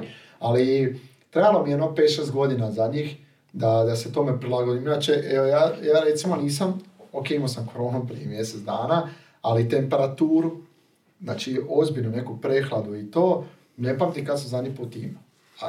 Znači, baš ono, pazim na te stvari. Od, ne znam, vitaminizacije do da si vani na zraku, da se istežeš u uredu, da, ne znam, baš onak, hrpa je, hrpa je tu detalja koji na kraju čine veliku sliku ili big picture, e, koji su sad postali meni na neki način normala, ali to je daleko od onoga kako sam živio prije 10 godina. Ja sam prije 10 godina hardcore, dignem se u 7, radim do 7 na večer, cuga, ovo, ono, za vikend bolestan, pa se onda liječim, pa radim, ono, užas, užas, raspad sistema i zato dolazi do toga zabijanja u zid i pucanja. A sad sam našao otprilike ne u potpunosti, težim tome, taj neki balans, jer skužiš da, kažem, ne možeš se zabiti u zid deset puta. Možeš se zabiti i dva, tri puta i onda je gotovo. Ja sam ti ovaj, neko vrijeme išao ovaj, kod... eh, sad mi je prijateljica ovaj, eh, Martina Detelić, ona je, ona je coach. Ovaj, ja nisam u, u to vrijeme recimo znao dok nisam krenuo raditi s njom, nisam znao koja je razlika između psihologa, kouča, mentora ili, ili tako nekih uloga. Ovaj, od uvijek sam ja htio imati, ono, kad, se, kad sam dolazio ovdje u Zagreb, htio sam imati svog kouča, htio sam imati mentora i htio sam imati nekakvo okruženje ljudi koji su ono na toj nekoj razini hoće ovaj, nešto napraviti više u životu, da sam, da sam s njima kužiš ono, jel? Ovaj, i onda sam došao kod Martine, ja sam skužio zapravo šta je, šta je taj coaching. Ono. Coaching ti je nešto zapravo što, to ti je ko neki amplifier ili pojačivač a, svjesnosti o, o samome sebi. Znači, mi sebe ne vidimo dovoljno jasno. Ono, doslovce nekad ono, lupamo glavu u zid, neko užimo da lupamo glavu u zid. I ona, je- ona je meni toliko pomogla da ja tebi ne mogu pisat. Ja sam nekad znao ići čak ono jednom mjesečno kod nje, nekad je to bilo rijeđe, što god. Ali jednostavno, ovaj, kroz komunikaciju s njom i kroz genijalna pitanja koja ona meni postavila, i ja kažem sebi nešto na glas što Da. uopće ono, aha, kao ono, Pa to je, kužiš. to je meni recimo nevjerojatno da ljudi kuže da ako ideš u fitness dva, tri puta tjedna se bolje osjećaš. Znači brineš se o svom tijelu. Jako dobro spavaš. Ali isto tako se trebaš brinuti o svoje umu. I ako imaš trenera za fitness, zašto ne bi imao mentalnog trenera? Naravno, ok, je, stvar je mogućnosti koliko si i ko može priuštiti, ali onda opet to postajemo ovako. Ako je moj um meni najvažnija stvar, pa onda valjda prvo u šta ulažem je to, da bi druge stvari funkcionirale, ne? Tako da, ne, meni je to jako puno pomoglo i, i mislim, znači, rekao sam baš Igor neki dan, bilo bi mi idealno kad bi dugoročno imao onak šestaro ljudi, koučeva nekih svojih, koji mi mogu o tim mojim brigama misliti umjesto mene, pa mi reći šta da radim. Jel, ne možeš, ne možeš sam. Nutricionist, kuhar, Evo nutricionist, ću ti mentalni trener. Znači ja ti do prije tri godine nisam nikad u životu doručkovao. I šta se onda dogodi? Dođe 12 sati, mrtav gladan, pojedem, ne znam, kilo mesa i svega i onda e, kljucam, ne mogu gledati. ne znaš zašto je loše. Ne znam zašto mi loše, kljucam, ne mogu gledat, popijem dva Red Bulla ili dva espresa i ono, dobivam se. I onda sam ja, zašto sam ja odlučio otići do nutricionista? Ni- Meni se više nije dalo biti smoren nakon ručka dva i pol sata. Ne mi čovjek rekao, gledaj stari, ti ne doručkuješ, šećer ti bude po- full visoko, kad pojedeš to sve odleti kragu, tebe padne onda umor i ti si banana. Znači. Ubaci samo doručak. I ja sam počeo doručkovati i evo, ručaš sve pet. Ali velika je promjena, nisi gladan ujutro.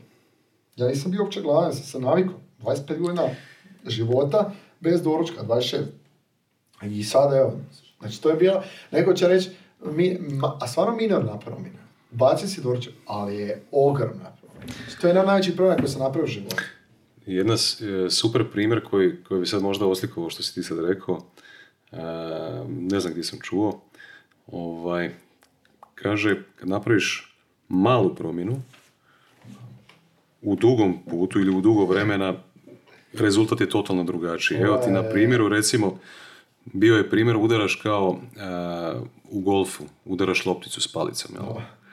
Inače ti tu lopticu da ju pogodiš jedan milimetar iznad nego gdje si pogodio zadnji put, totalno će drugačije, na drugačije mjesto ta loptica pasti. E pa, to, ti, to je to. Isto sad može, ono, mogu slušatelji zamisliti svoj život, recimo, evo, da se svako jutro probudi da pročitaju 15 minuta nekakve pozitivne, inspirativne knjige ili tako nešto. 15 minuta i tako sljedećih 5 godina. I zamisli si drugi scenarij svog života gdje to 5 godina ne radiš. Ne, život Znači, se to je samo 15 minuta na dan, Samo jel 15 tako? minuta, tako je. Jel Kao i tako? vježba, da svaki dan pol sata.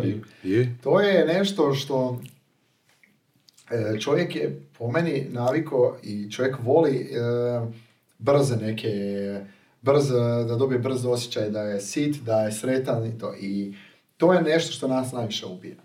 Pravi osjećaj i prava kvaliteta, pravo zadovoljstvo sve dolazi du- na duge staze. E, ali to je, iziskuje rad, iziskuje trud, iziskuje uporost, a ne čak, nije, nije, ja mislim da ljudima, nije meni osobno, nije meni problem raditi. Sad uzeti, ne znam, bilo šta, uzeti kutije, nositi 10 dana bilo šta, nije to problem. Nego problem je to čekanje, da dođe satisfaction, problem je e, mentalno se natjerati, da kreneš, to je, tu, tu se lome, tu se lome koplja. I ne znam, evo, što više odmičem u životu, to mi nekako postaje, te stvari mi postaju jasnije i pomažu mi. Znači, pa koliko se bolje osjećam samo nakon što ručka, nis, nakon što ruč, nakon ručka što nisam satran. To je mene preporodilo. Mene je trebalo dva, dva sata da se ja, da nadođem. Da. Piješ Red Bull, piješ Da. espresso, dupli, dolaze ti ljudi na sastanke, ti jedva gledaš, ne da ti se otvoriti mail, ne da ti se otvoriti telefon, ne da ti se nikog nazvati, već je četiri, nisi napravio posao, postaješ duže, znači lančana reakcija. Znači, sad ovo je malo ekstremno, pa ne pokušajte kod kuće. Ne. Vlasnik, eh, vlasnik Twittera, mislim se Jack Dorsey ili tako nekako, ovaj, on jede jednom na dan i to jede ono navečer, 8-9 sati kad dođe kući, to je to. A to je onaj... To je malo extreme, ovaj, možda za neke ljude. Ovaj, jako puno ljudi sad eksperimentira sa prehranom na, na razno razne načine. Ja malo i pratim tu nekakvu nišicu ovaj, e, biohackinga, možda to više nije ni nišica, možda će to sad prerasti u, u- ono, u nešto ovaj, više i ozbiljnije, ali puno je tu toga. Ali definitivno ono, e, kad razmisliš da tvoje tijelo zapravo najviše energije troši na pre, preradu hrane, jel tako? I onda ti ne mora biti čudno da ako nisi ništa jeo do 12 ili 1 sat i onda pojedeš jedan veliki obrok, ono tvoje tijelo treba energiju da to preradi, jel tako? Onda najpametnije što možeš napraviti leć i pustiti mu da, da napravi svoj posao. Doslovno. A, Ono, a jel? trebaš raditi. A onda naravno mi smo se tu naučili kljukat kavama, Red Bullovima i svakakvim nekim drugim stvarima i to je to. A, ovaj, a de mi reci, molim te, ovaj, kad smo spomenuli a, kako je nekako ovaj, vrijednost broj jedan sam, koju sam spomenuo ovaj, ovog brenda Lud a, je izvrsnost, a iza te izvrsnosti stoji zapravo taj neprekidan rad na sebi, ono, iz dana u dan i nekakav ta težnja za razvojem i za rastom, ovaj, na, na koji ti način recimo ovaj, svjesno radiš na, na, na sebi, ovaj, su neke knjige u pitanju ili šta, znam. Pa, e, ono što je recimo, da se vratim e, opet na neki taj timeline koji smo pričali oko Red Bulla, kad sam počeo 2011. raditi e, u Red Bullu, e, i onda sam, ne znam, ono, dobio super posao, super uvjete, mislim, ja sam bio ono, klinac, još 21 godina, imaš ono brutalnu plaću, auto, bonus, putuješ po svijetu, znaš, ono, sve ti je high. I onda, kad čovjek neke te stvari, ono, basic zadovolji, onda se ti kreneš malo propitkivati u glavi. Šta ja zbilja volim, šta sam ja, znači kreneš razmišljati o tim stvarima. Ja sam skužio zapravo ta neka energija koju mi posjedujemo u sebi, e, životna ona energija, se nekad full rasplamsa i super je, a nekad se ugasi. I postoje neki događaj koji nju pali i gas. Ja sam ja recimo skonto, bio sam u Red Bull nekih šest godina, da mene full gasi to da, ne znam, meni neko kaže danas moraš napraviti to i to, e, sutra moraš to.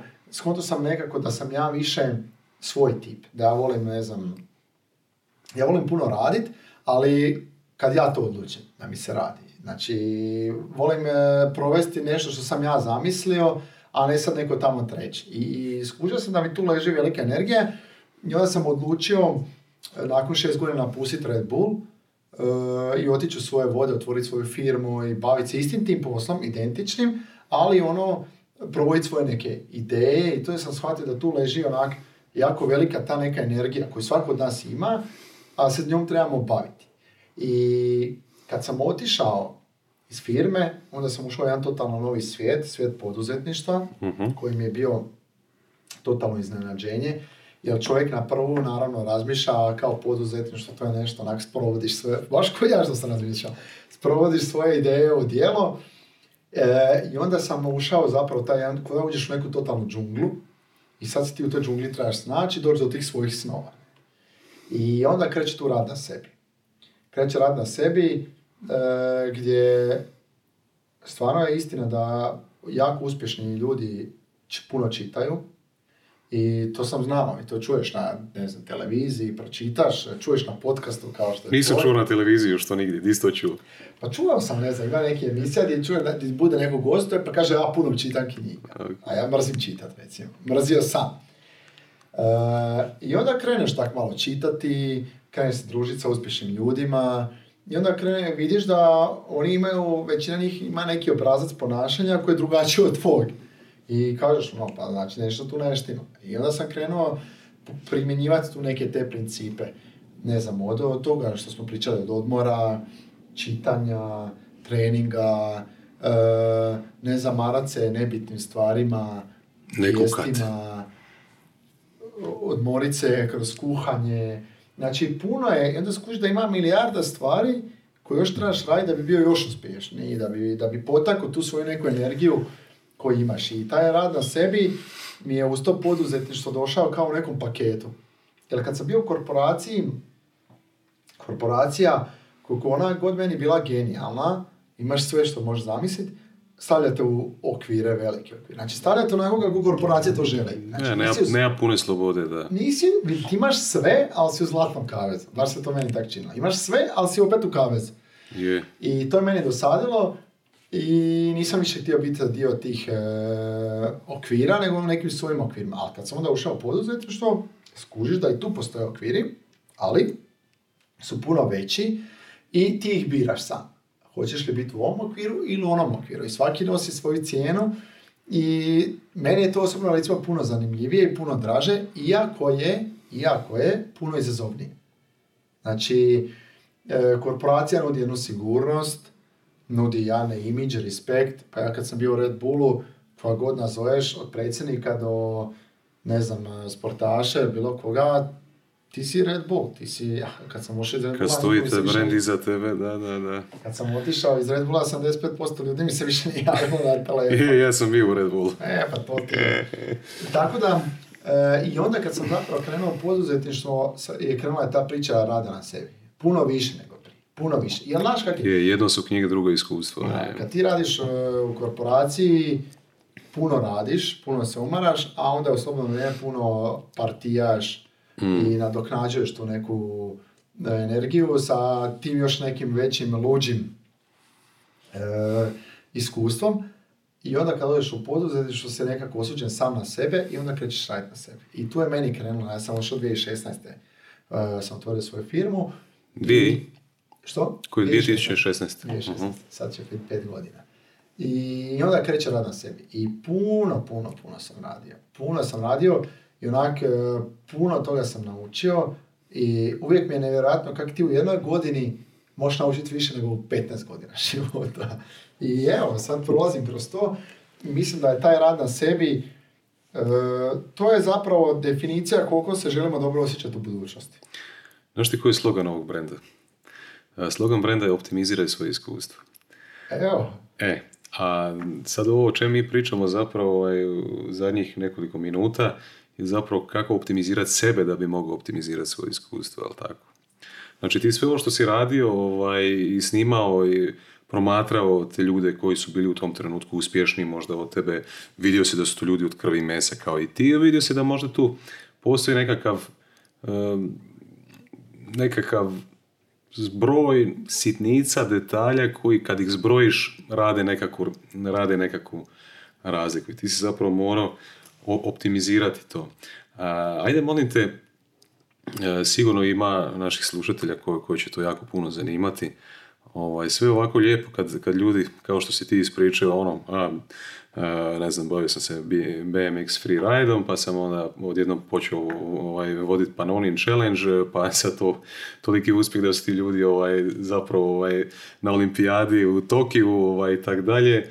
To postoji olimpijski sport, pa bio sam tu neka faca u Red Bullu, ovo ono i šta, znam. Sve to onako zvuči kao priča neka, ali sada se ljudi tu, ajde da prvo malo te how to ono, i taktike nekake, aj mi reci taj trenutak kad si prelazio iz, iz sigurnog korporativnog okruženja posla u Red Bullu i startao nešto sam. Ti definitivno da neka olakotna okolnost je bila ta što, što si ti e, krenio se baviti s nečim samostalno, a radio si to već bio ovaj, u Red Bullu. Daj, daj mi malo to ono, da li si imao i emotivno čak nek, nekakve ono, koja si pitanja, da li ti je bilo strah, kako si to taktički izveo, da li si dalje nastavio raditi u Red Bullu, pa nekako, ovaj, ne znam, to smiješ uopće reći. Da, to je, ono, to je bila najveća do sad lomljava u glavi. Kakva je to tranzicija bila? To najveća, najveći, najveći strahovi, najveći lom u glavi.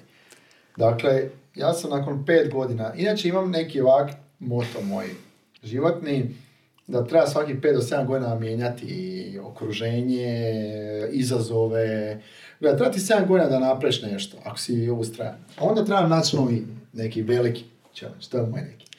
I onda sam ja nakon 5 godina Red Bulla, nakon što sam stvarno tamo jako puno toga naučio i što me definiralo i što sam upoznao genijalne ljude. Znači u Red Bullu dolaze ljudi koji su s 24 godine snimili film u Hollywoodu i takve stvari. To je onak nevjerojatno. Odlučio sam otići u svoje vode. I ja sam presjekao, ja sam to odlučio. I onda je bilo pitanje, a kako ćeš sad to napraviti? Niti imam, ne znam, bogate starce. Niti imam neku uštađevinu. Niti imam deset potpisanih ugovora za dalje. Znači, doslovno ono, nema, nemaš ništa praktički. Imaš znanje koje do sad si napravi, imaš kontakte. Evo. I onda je bilo kak, kak ići dalje. Ja sam si ja uzeo jednu godinu dana da napravim plan. Znači nije to bilo varijanta, ja sam dao otkaz i sad, nego sam si uzeo godinu dana i paralelno uz posao radio plan, slagao neke projekte koje bi ja mogao raditi kad izađem iz firme. Znači, otvorim svoju firmu i onda, ne znam, započnem ta tri projekta, četiri koje sam već složio unaprijed. Ja sam to krenuo raditi, slagati, a sve ti je to onak jako daleko. I si imao neku ušteđevinu u tom trenutku? Ne, doslovno ne. I dan kad sam odlazio iz Red Bulla sam namjerno print screenao stanje na svojim tekućim računima. Dobro. A tekuća imao sam dva, ok. E, da jednog dana mogu svojim klincima pokazati koliko para sam ušao u posao. Znači doslovno to je onak manje ispod jedne plaće koju čovjek ima na, na računu. Ali šta je, vidi, tebi tu novac ne pomaže ni da ga imaš, ok, sad na nekim pričam e, stotina milijuna. Ti ako nemaš e, drugi plan i posao, džaba ti sve ne. I onda sam ja godinu dana radio plan i sa jedno desetak, 15 ljudi dogovarao poslove, kad bi izašao, da li bi mi to radili, pa kak bi radili, nije ništa to bilo sigurno, ne možeš ti ništa komitat. I dalje sam ja bio u firmi, dalje sam bio fair. Ne mogu ja sad raditi posao sa strane ako sam u firmi. I onda je došlo ta zadnja tri mjeseca, gdje se mora odlučiti kad izlazim i da je to to. A stalno odgađaš malo, jer ipak sigurnost ono. Ja sam odlučio da dva, 15. veljače 2016. odlazim i da taj dan dajem otkaz. No matter what.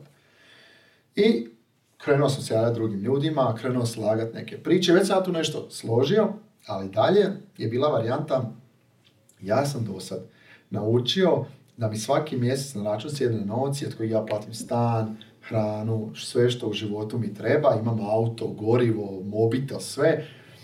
Kako ja sad to ne, znači, lako mi je sad pričat kad sam prošao, ali kad ti nisi nikad to prošao, tebi je to uz glavi nezamislivo. I doslovno sam u jednom trenutku sjedio doma i znao sam da ću jednog dana možda pričat o tome.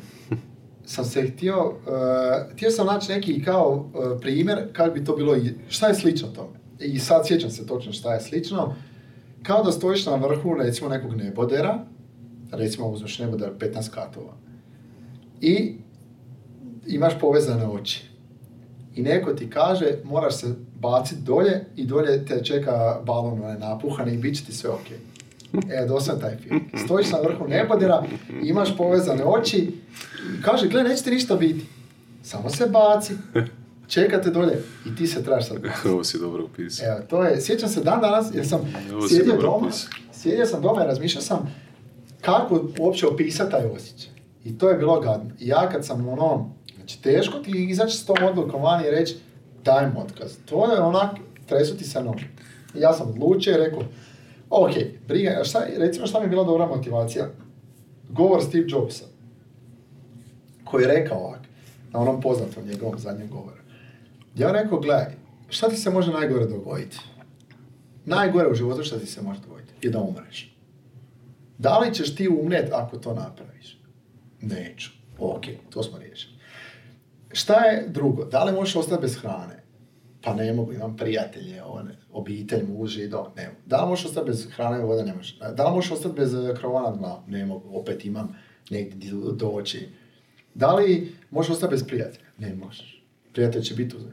Pa onda, šta? Znaš koji je jedan recimo problem, ovaj, ovo si jako lijepo rekao. Jedan problem koji, ali ono, to, sam primijetio da, da, da, tebe to ne smeta, zato što ti imaš takav mindset gdje svakih 5 do 7 godina tražiš novi challenge. A, veliki broj ljudi koji su krenuli graditi negdje ne, nešto, bilo to u korporaciji ili bilo gdje dalje, i dođu do tih 7, 8, 10 godina, kako ću sad to pustiti, ono, toliko sam se dao sad u to, e, gdje ću to sad negdje dalje, sad zamisli da idem sad u neku novu industriju, u neku novu nišu, ono, kao poduzetnik ili što god, ovaj, To je kužiš, varka, to je kužiš, to ono, ima, imaš osjećaj kao da se sad trebaš vratiti sa vrha te planine dolje To je varka i sad otići s druge strane i ići ići To je opet. varka u glavi. Postoji ona poznata slika gdje imaš ti kao neki kružić u kojem si ti i kao komfortna zona, a kao ono krug dalje je kao where the happiness happen, kao Ok. gdje si sretan. I to je živa istina. Ti kad u onom trenutku kad ti izađeš iz te komfortne zone, što je nevjerojatno teško, to je kao, kažem, bacaš se s nebodera, povezne hoće, znači kao da je dolje balon. Ti kad izađeš iz toga, krenu se genijalne stvari događati. I mene je samo to vozila ta misao. To i vjera da će biti sigurno dobro. I čim sam ja, onaj dan kad sam ja dao otkaz, ne kad sam ga dao da sam ga potpisao, nego kad sam ja odlučio u glavi, to je bilo negdje u 11. mjesecu, i kad sam ja rekao to je to, počele su se genijalne stvari događati. Odmah novi neki projekti, ljudi, dolaze u život, ideje, osjećao sam se slobodno, da više nisam ono, baš to zakačen za taj neki lanac i da sad ja ovisim o tome. Bio sam nekako najslobodniji, naj, e, najranjiviji, ali naj, najbolje sam se osjećao ikad. I to mi je baš, kad sam to osjetio, taj feeling. A taj feeling nije došao do, do momenta dok ja nisam odlučio. Kad sam ja odlučio, onda je došao taj feeling. Onda kad sam osjetio ovaj drugi feeling, onda sam rekao, to je to. Nema više nikakvog straha. Dosam. Nije me bilo briga. Um, šta bi bilo na početku najgore? Ti sad kreneš neke projekte, tebi treba 5-6 mjeseci da ti nekome pošleš račun. Tek si izašao van, moraš osnovati firmu. Moraš napraviti posao da bi tek onda izdao račun. Ma niš me to nije više bola. Bola me briga. Hoće mi neko platiti, neće mi platiti. Tak me bola briga. I to je taj genijalan osjećaj, ali kojeg tek osjetiš kad prođeš ovu dramu, e, da se riješiš ovoga kao siguran sam, nešto, to uopće nije sigurno. Znači, dođe kriza, pol firme dobije otkaz, ti si doslovno u korporaciji komad, ono, nekog tamo stroja. Ja inače promoviram poduzetništvo i volim poduzetništvo i uvijek tak nekako pričam malo protiv korporacija, ali mislim da su korporacije genijalne za naučiti stvari. Pa vidi da, poduzetništvo i ti isto zapošljaš nekakve ljude. Znači da, niste možda korporacije još ovaj, da. Po toj definiciji, ali zapošljaš te, te ljude. Da. Ali, ali... To, je, to je veliko učenje. Veliko učenje i recimo šta je meni pomoglo puno. Puno lakše kad ti dođeš u poduzetništvu i kažeš nekom ja sam radio u Red Bullu. Znači tu je neko povjerenje. Nego kad ti dođeš sam i kažeš ja prodajem ne znam nešto od moje pete godine. Ovo je jedna velika referenca. To je meni puno, znaš, otvorilo i vrata i značilo ljudima i povjerenje se steklo vrlo brzo, mm. što je jako bitno u poduzetništvu. Ali da je bio feeling gadan, jako je bio gadan. To je osjećaj nevjerojatan. Dan danas pamtim taj isti osjećaj u sebi. Kažem ti, ko stojiš na vrhu zgrade i sad se trebaš baciti, a, kažem, a ja ti kažem, a sigurno ti je dolje, sam se baci. A nemaš, pazi, oči, oči su ti zavezane. E, da li imaš možda savjet za, za ljude kako mogu prepoznati da je to ipak dobra ideja ili da su možda previše, koja je hrvatska riječ za reckless, ono, totalno neoprezni. Znači, ipak, e, ja kad pričam sa svojim bratićem, ovaj, on meni kaže, Vinko, ovaj, to nije rizik, to je kontrolirani rizik. Moj bratić je isto poduzetnik, ovaj, stvarno radi velike stvari. Ovaj, I često pričam s njim o tome. On kaže to je kontrolirani rizik, to je velika razlika. E, znači ipak ti ne ideš ko, ko blesa ne, neka pa u to, nego ti si se pripremio, ti si isplanirao ne, nešto, rizik gužiš. kontroliran uh, u jako velikom uh, dijelu. Znači ja puno riskiram, puno stvarno, ali to je jako velika kontrola. Plan A, B, C, D, E. Šta ako ovo, šta ako ono, šta može poći po Znači to je, to je baš iskontroliran rizik. Ja mrzim inače rizik. Nema šanse da bi se opustio nešto zbiljnije, a da nisam sve ispipao. Znači, hmm. tu rizik je minimalan. Znači, u svim mojim pothvatima rizik je minimalan. Jer je unaprijed je sve to pripremljeno. I ono što je mene, gdje mislim da, gdje mislim da je prekretnica da li ići u poduzetništvo ili ostati u firmi, je samo stvar um, koji su tvoji apetiti sa jedne strane. Neko voli raditi 6 sati dnevno, pa se onda kasnije baviti sobom, drugim stvarima. Znači, prvo moraš odlučiti da li, da li ti zbilja želiš raditi 12 plus sati dnevno. To je prva odluka. Znači, ako ne vidiš se da radiš 12 sati dnevno ili 15, što nije smjer. Definitivno. Druga odluka je, po meni, da li ti si spreman ići na sve ili ništa. Znači, poduzetništvo je sve ili ništa.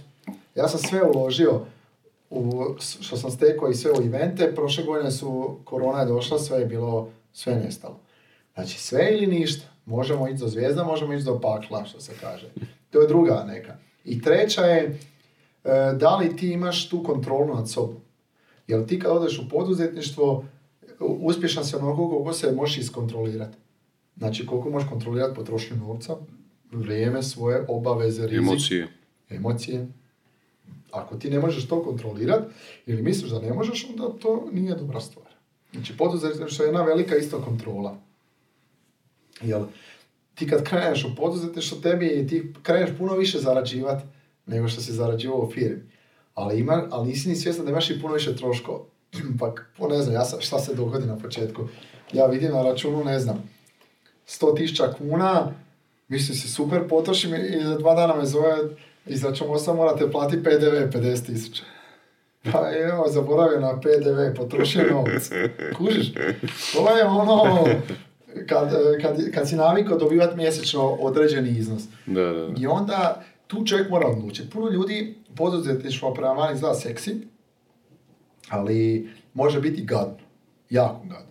Tako da ljudi moraju tu odlučiti da li su spremni na te stvari, mm-hmm i onda po meni se odlučiti. Jer neko je do, nisu svi ni za poduzetništvo, ni za firmu, ni za sport. To je zbilja individualno. Individualno, da.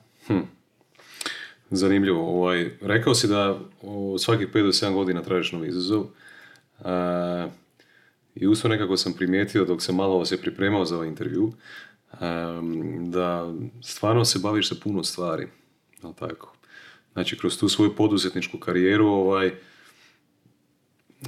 dosta si raznovrstan. Recimo, jedna od eh, najnovijih eh, projekata je bio i Highlander, jel tako? Ovaj, pa jel nam možeš nešto malo, malo više reći? Zapravo prvo u ovom dijelu št- šta pronalaziš u toj raznovrsnosti? Ovaj, čini mi se da, da želiš biti na sto strane, da, da, da, da hoćeš iskusiti što više toga što možeš dok, dok si živ, a onda ćemo se malo ovaj, prebaciti na Highlander isto. Da, e, ošao sam, a, kažem, poduzetništvo baš zbog toga da ono, uspijem e, ostvariti te svoje neke ideje, snove i što ja volim. I volim organizaciju, to sam skužio, organizaciju ljudi, organizaciju vremena, resursa. I onda sam e, izašao iz Red Bulla kako bi organizirao svoje neke događaje koje volim i svoje sportaše, sponzorstva. I tu su se ra- ra- rodili brojni projekti, ne znam, od Ironmana, kojeg radimo, koji je ono broj jedan svjetski brand u triatlonu, do Xtere koja je offroad Ironman, B2B run, znači trčanje. Kako misliš uh, raditi Ironman? Pa znači, mi smo vlasnici Ironman utrke u Sloveniji. I organiziramo Ironman, eh, prvi Ironman u Sloveniji jedan od Ironmana tu u ovom dijelu Europe. Mhm. Dakle, to, pa smo onda odlučili raditi utrke za poslovnjake, znači samo za B2B. E, imamo, imali smo prošle godine 11.000 sudionika. Pa smo onda radimo negdje kao konzultanti nekim projektima, kao recimo Crow Race. Pa radimo uh, Panonian koji je ok, isto naš projekt, e, znači urbani sportovi, neka ljubav iz starih dana. Pa smo razvili Highlander, znači hiking event, odnosno long distance hiking event. Pa radimo sponzorstva nekih sportaša, mi sponzoriramo isto neke sportaše, radimo za neke velike firme sponzorstva kao što je Luxotica i Oakley. Dakle, razne sfere, ali sve to nešto što sam ja radio prije. Znači, sponzorstva, sportaši i događaji, eventi. Radimo e, kao konzultanti na brojnim eventima vani, radili smo, ne znam, Ironman Dubai konzultanti. Dakle, to je neki ono dijapazon događaja i svega što, što mi radimo, ali ono što je meni od bila želja, kako sam ja došao iz, event, iz evenata i kako uvijek težim da budem ono, među najboljima tu, radili smo sve. Znači ja sam radio preko 500 događaja u životu. Od Red Bulla i Race-a, koji je događaj od ono 15 milijuna eura, 100 tisuća ljudi, lete avioni, svjetska serija, prijenos u 50 zemalja, do malih evenata koji traju sat vremena, neka preskonferencija.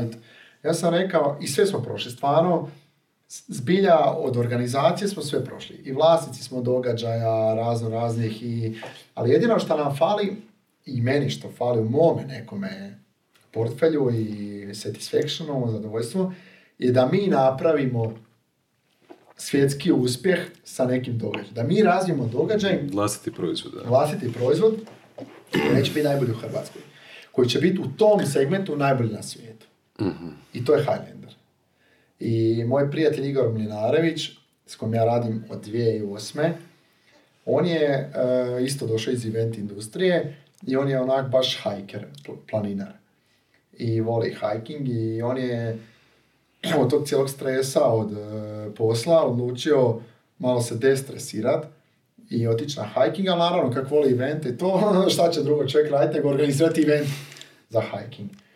I ja sam bio uključen od početka, on je to pokrenuo, osmislio ideju i jednostavno smo prije tri godine shvatili da zašto mi od toga ne bi napravili svjetski brand, zašto mi ne bi napravili broj jedan seriju u planinarenju, svjetsku seriju u planinarenju i zašto ne bi napravili najbolji hiking brand na svijetu. Kako misliš seriju? Serija to znači da imaš, ne znam, 20, 30, 50, 100 evenata. Znači serija evenata. Aha. Tak, to je, zato se zove ono, series. I ja sam onda preuzeo prije dvije godine taj događaj, ali Igor je dalje tu sa mnom kao founder. I odlučili smo napraviti franšizu Znači, odlučili smo prodati licencu drugim tržištima i napraviti zbilja broj jedan hiking event na svijetu. I evo, mi smo sad trenutno broj jedan hiking event e, na svijetu. Imamo 15 država, već, znači ovo je treća godina, četvrta godina, sorry, poslovanja. Imamo 15 država, od Portugala, Egipta, Maroka, Rusije, Austrije, Grčke, Slovenije i pozicionirali smo se kao broj jedan hiking event na svijetu, ali to je tek početak zbilja. Mi smo nas tek startali i imamo već deset tržišta u najavi, Kina, Amerika, Australija, Brazil, uh, Saudijska Arabija, UK. Znači, baš ono, idemo big, veliki investitori su isto na pomolu i lokalni i strani i sad idemo napraviti to što nam još fali. I uživamo, baš to nam je sad ono totalni. Rekao si da spavaš 7,5 sati. Da. E, pa vidi... Ući to brže spavaš nego, organizacija, nego drugi ljudi. Organizacija. Ovaj, ok, kad govoriš o organizaciji, onda definitivno vidim da ti to, ovaj, kad bi onako napravili ana, keyword analizu neku, mislim da je organizacija bila ono najčešće spominjena riječ ovaj, iz tvojih usta možda. Ovaj, na puno si strana, ovaj, čega god se uhvatiš, uspješan si. Ovaj, u tome napraviš, napraviš stvarno ne, nekakav ono, zavidan rezultat. Ovaj, naravno, ti jesi ovaj, neka osoba koja je onako i pokretačka energija i imaš već jako veliki broj kontakata ljudi svega i svačega i sponzora ovaj, možda u, u svom telefonu. Ovaj, ali naravno ne možeš sebe replicirati, tako? Kako to ovaj, sve postižeš? Mislim da je tu, recimo, dođeš do one točke kad više ne možeš sam raditi. Imam uh, genijalan tim ljudi koji radi sa mnom, koji su stvarno stručnjaci u svom poslu. Koliko, koliko vas je sve skupa ovaj, zaposlenih? Znači, jedna firma koju si ti osnovao se bavi zapravo sa svim tim... Znači, u, ne, e, ovakva je situacija. Znači, ja nisam, od početka je meni bila ideja da li da imam jednu firmu Dobro. koja je krona za sve ili da imam za svaki projekt svoju firmu. Okay. Ja sam odlučio imati za svaki projekt svoju firmu i uopće ne biti ono što se kaže jedna firma, jedan brand, jedan imidž. A da li imaš jednu firmu koja upravlja sa svim tim? Da. Dakle, imam jednu firmu koja upravlja, gdje su ključni ljudi, koji upravljaju sa svim drugim projektima. Mi imamo u totalu mislim da imamo sad 12 firmi, i, ali ova matica u Zagrebu upravlja sa svim projektima. I s Panonijanom, i sa Ironmanom, i sa Highlanderom, i sa Xten, znači sa svim firmama i sa svim ljudima. U totalu ja mislim da smo ok, 85 ljudi u toj cijeloj nekoj organizaciji, ali ovih glavnih ljudi je sedam. I tih sedam ljudi vodi cijelu priču, znači jedan je zadužen za marketing za sve projekte, jedan je za produkciju za sve projekte, jedna cura je zadužena za kompletan e, projekt management na svim projektima, jedna cura je za financije, jedna cura je zadužena za sudionike na svim događajima. Znači to je jedan core team koji onda vodi to. I moj sad nekako posao u zadnje vrijeme da se, ja najviše se bavim tim timom i ljudima u cijeloj organizaciji i ok, dovođenje posla i briga sa klijentima, razgovori neki, problematika i to, ali tim je ključ. Znači sam ne možeš puno napraviti, e, ali možeš okupiti dobar tim, ako tim u tebe ima povjerenja i ako ti uložiš zbilja u taj tim, i energiju, i vrijeme, i novce, i sve, onda se to vide rezultati. I mislim da tajna nekakvog uspjeha je jedna, jedna od stvari u ovom našoj priči, ne mislim ja da je to sad neki mega uspjeh što smo mi napravili. Mi smo na početku da se razumijemo naše priče, šta mi želimo napraviti. Ali već do sad ovi rezultati koji su došli, definitivno je tim. Mislim kao i u svemu, ono, jak tim koji, koji je predan poslu, koji ne radi zato što treba primiti plaću, nego zato što ono, žele da mi budemo broj jedan u svijetu. E, to, je, to je ključ. To je ključ ali naravno to iziskuje jako puno rada s timom vremena, provođenja, suosjećanja, odricanja i svega. Znači prvi dolaziš, prvi odlaziš, e, najveće batine primaš, a najviše i zaslužuje, najviše dobiješ na kraju nagrade To je sve u balansu, jako dobrom balansu, kako je to napravljeno u svijetu. Tako da, evo, taj tim koji sada imam i koji je sa mnom, to su zbilja ono strojevi, ja bih rekao, i to su ljudi koji, ja, puno puta se čovjek iznenadi koliko tim napravi puno bolje stvari nego što bi ti napravio. Kad vidiš e, upravljanje novcem, vremenom, svime, tim je, tu bez tima nemaš ništa.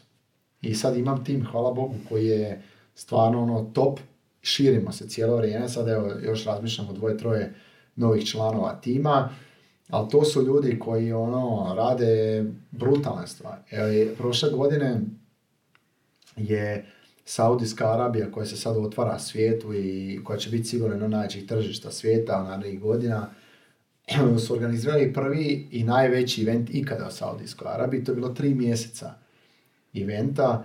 Formula je boxing meč Joshua, mm ne znam, ono, brutalni koncerti, preko 30 koncerti, znači event vrijednosti 5 milijardi eura. 5 milijardi eura je košta cijeli događaj. Član mog tima, Ivan, je bio master planer za cijeli event u Saudijskoj Arabiji. Znači, to su već ljudi koji su dosegli zavidnu razinu u event biznisu i prepoznati su ne samo u Hrvatskoj, nego i vani. I evo sa njima gradim tu priču. Ovaj, jako lijepo. Ovaj. Što, što si ovaj, njih, njih spomenio, naravno da bez, bez ovaj, ljudi koji, koji su spremni jest malo djecu, da, da se tako kolokvijalno izrazimo, ne, nema, nema tu ničega. Ovaj. Nema. nema nikakve vojde, nema rezultata. A, a gdje nađeš takve ljude? Jako je teško naći ljude. Ne u smislu da nema kvalitetnih ljudi, nego jako teško naći ono što tebi točno treba. E, nisam, nikad nisam još došao do toga da sam našao to je to. Nego uvijek nekako vidim na tržištu ko bi mogao biti to što ja trebam i onda krenem u odnos i razvijamo. Znači, ja mislim da kod mene nekako tri godine traje taj razvoj osobe do levela na koji osoba treba biti da handla te stvari kako sam ja to nekako zamislio. Ali to je razvoj, to je baš puno, puno posla, rada, suza, znoja, to je ono, baš moraš jako puno uložiti energije, vremena i svega u osobu i morate si kliknuti, moraju se stvari posložiti da bi to onda bilo to. Aj recimo ovak, opet da malo volim, volim ući u praktični dio, taktiku. Ovaj, recimo tražiš osobu za marketing. Da li si ovaj, se trudio onda da osim, osim toga što ta osoba recimo na, na papiru ili možda čak i u, i u praksi da, da si dobio nekakav feedback od nekih ljudi koje znaš, da ona ima iskustva recimo, da je stvarno ima ovaj, znanja u, u specifične vještine tog ovaj, marketinga, koji god dio marketinga zna i radi, ovaj, da li ti je usto i strašno bitno ovaj, da, da je stav njen prema životu i prema poslu i pravi i tako dalje, sav taj nekakav mindset, ono, jel? Ovaj, plus ja isto nekako razmišljam i o trećoj komponenti, a to je da ta osoba možda ima i strast ovaj, za to što vi radite. To je ono neki win-win-win-win situacija. Je li tali, toliko duboko razmišljaš ili, to nekako prva ide stvar, ovaj, prva mi je stvar drugačije? Dakle, kad tražim osobu, prvo što tražim je da taj netko ili neka se vidi tamo gdje ja vidim za pet godina ili deset. Okay. Znači, neko želi postati ono event manager i to mu je životni san, a sad se bavi totalno nečim drugim. to je prva stvar koju tražim. Dakle, Čak ne mora ni imati tu vještinu ne, sada. Ne, Može... vještina ništa. To je, naučit će, razvit će to. To je u ove tri godine u drilu se nauči sve. Znači, ko što naučiš uh, podići Boeing 747 u jedno popodne. To nije problem. Znači, naučiti nekoga nešto raditi u ovom biznisu, u ovom baš, u ovom biznisu nije nikakav problem. Ali bitno je da se ta osoba tamo vidi. To mi je prva stvar koju tražim i svi moji koji su e, samo jedna osoba u mom timu je osoba zbilja koja je došla sa mnom iz ovog biznisa. Svi ostali su ono pa dobranci iz totalno drugih poslova. Totalno, znači ne, ne povezano, ali nikako. E, to mi je uopće, znači to mi uopće nije bitno. Znači bitno mi je da osoba ta se vidi u tom entertainment biznisu, organizaciji, e, ono što mi na kraju krajeva radimo, e, mi volimo da se ljudi osjećaju dobro u tom našem iskustvu koje pružamo. Znači kad mi vidimo sretne ljude na našim eventima, da su oni izrasli, da su oni zadovoljni, da su se oni zabavili, to je ono što nas drajeva. I to je ono što mi prodajemo. I To je ono što je ljepota kod vašeg biznisa, zapravo ti vidiš feedback ono instantly Ne, to je na, najgore na, kod na našeg- eventu. Naravno, to je, to je, kod našeg biznisa. to je Zašto? i strah i trep. zašto je to najgore kod nas? Mi vidimo feedback samo jednom godišnje. Mhm. Dakle, e, naš posao je takav da ti radiš cijelu godinu, ubijaš Mhm. se i ne znaš uopće za šta to radiš. I onda dođe taj event i ti tek onda vidiš zadovoljne ljude. A samo jednom godišnje. To je užasno. Znači, kod vas je priprema, priprema, priprema, priprema, Nikad priprema. kraja. Bam, gotovo, I onda priprema, praznina, priprema, 10. priprema. to je to. I to je jako teško i to je nešto Da, s da, čime da, zanimljivo. šta ja sad recimo nastojim izbalansirati u našem kalendaru, Mm. da mi imamo skoro svaki mjesec taj feedback. Dakle, da nam Mhm. svaki mjesec pada jedan event kako bi mi e, bili svjesni toga šta mi zapravo radimo svaki mjesec. Mm. Jer ovo čekat godinu dana, taj osmijeh na licu našeg e, customera, to je preteško. Predugo je. Predugo je preteško. Jel izgubiš, izgubiš e, volju više. Hm. Poludiš. Ti si rekao ovaj, da, da svakih 5 do 7 godina tražiš nekak, nekakvi novi izazov, ali čini mi se da kod tebe ipak postoji nekakva konstanta.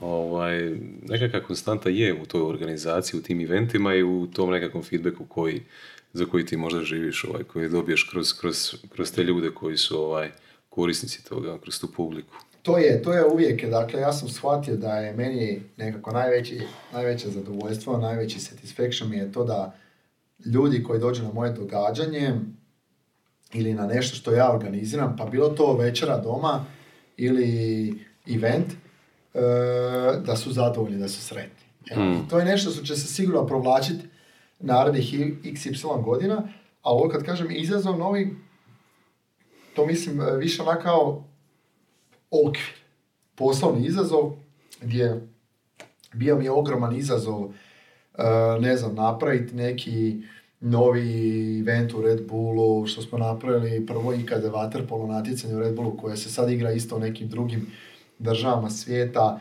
ili ne znam, napraviti Highlander globalnu seriju ili od Pannoniana napraviti e, svjetski uspjeh. Znači to, okviri se mijenjaju i uvijek su Mhm. neki teži, izazovniji, naporniji, ali bit ostaje ista. Bit ostaje ista i to sam shvatio šta, šta volim i to mi je, meni nema, jednostavno je to to. I sad kad, kad je došla korona, prošle godine kad je sve stalo, kad je bio onaj prvi lockdown, meni su se prvi put u glavi prolazile misli da idem još drugo raditi. Znači da idem još drugo raditi, prodavati nešto, organizirati neke druge stvari. Car salesman. Da, i onda sam ja shvatio jednu stvar. Ne. Nema veze koliko će ta kriza trajati, moj satisfaction je ovaj koji ja radim i ja ostajem u ovome. Evo, I to sam odlučio, mada bi, mislim da bi čak bio i uspješan i u drugim nekim poslovima.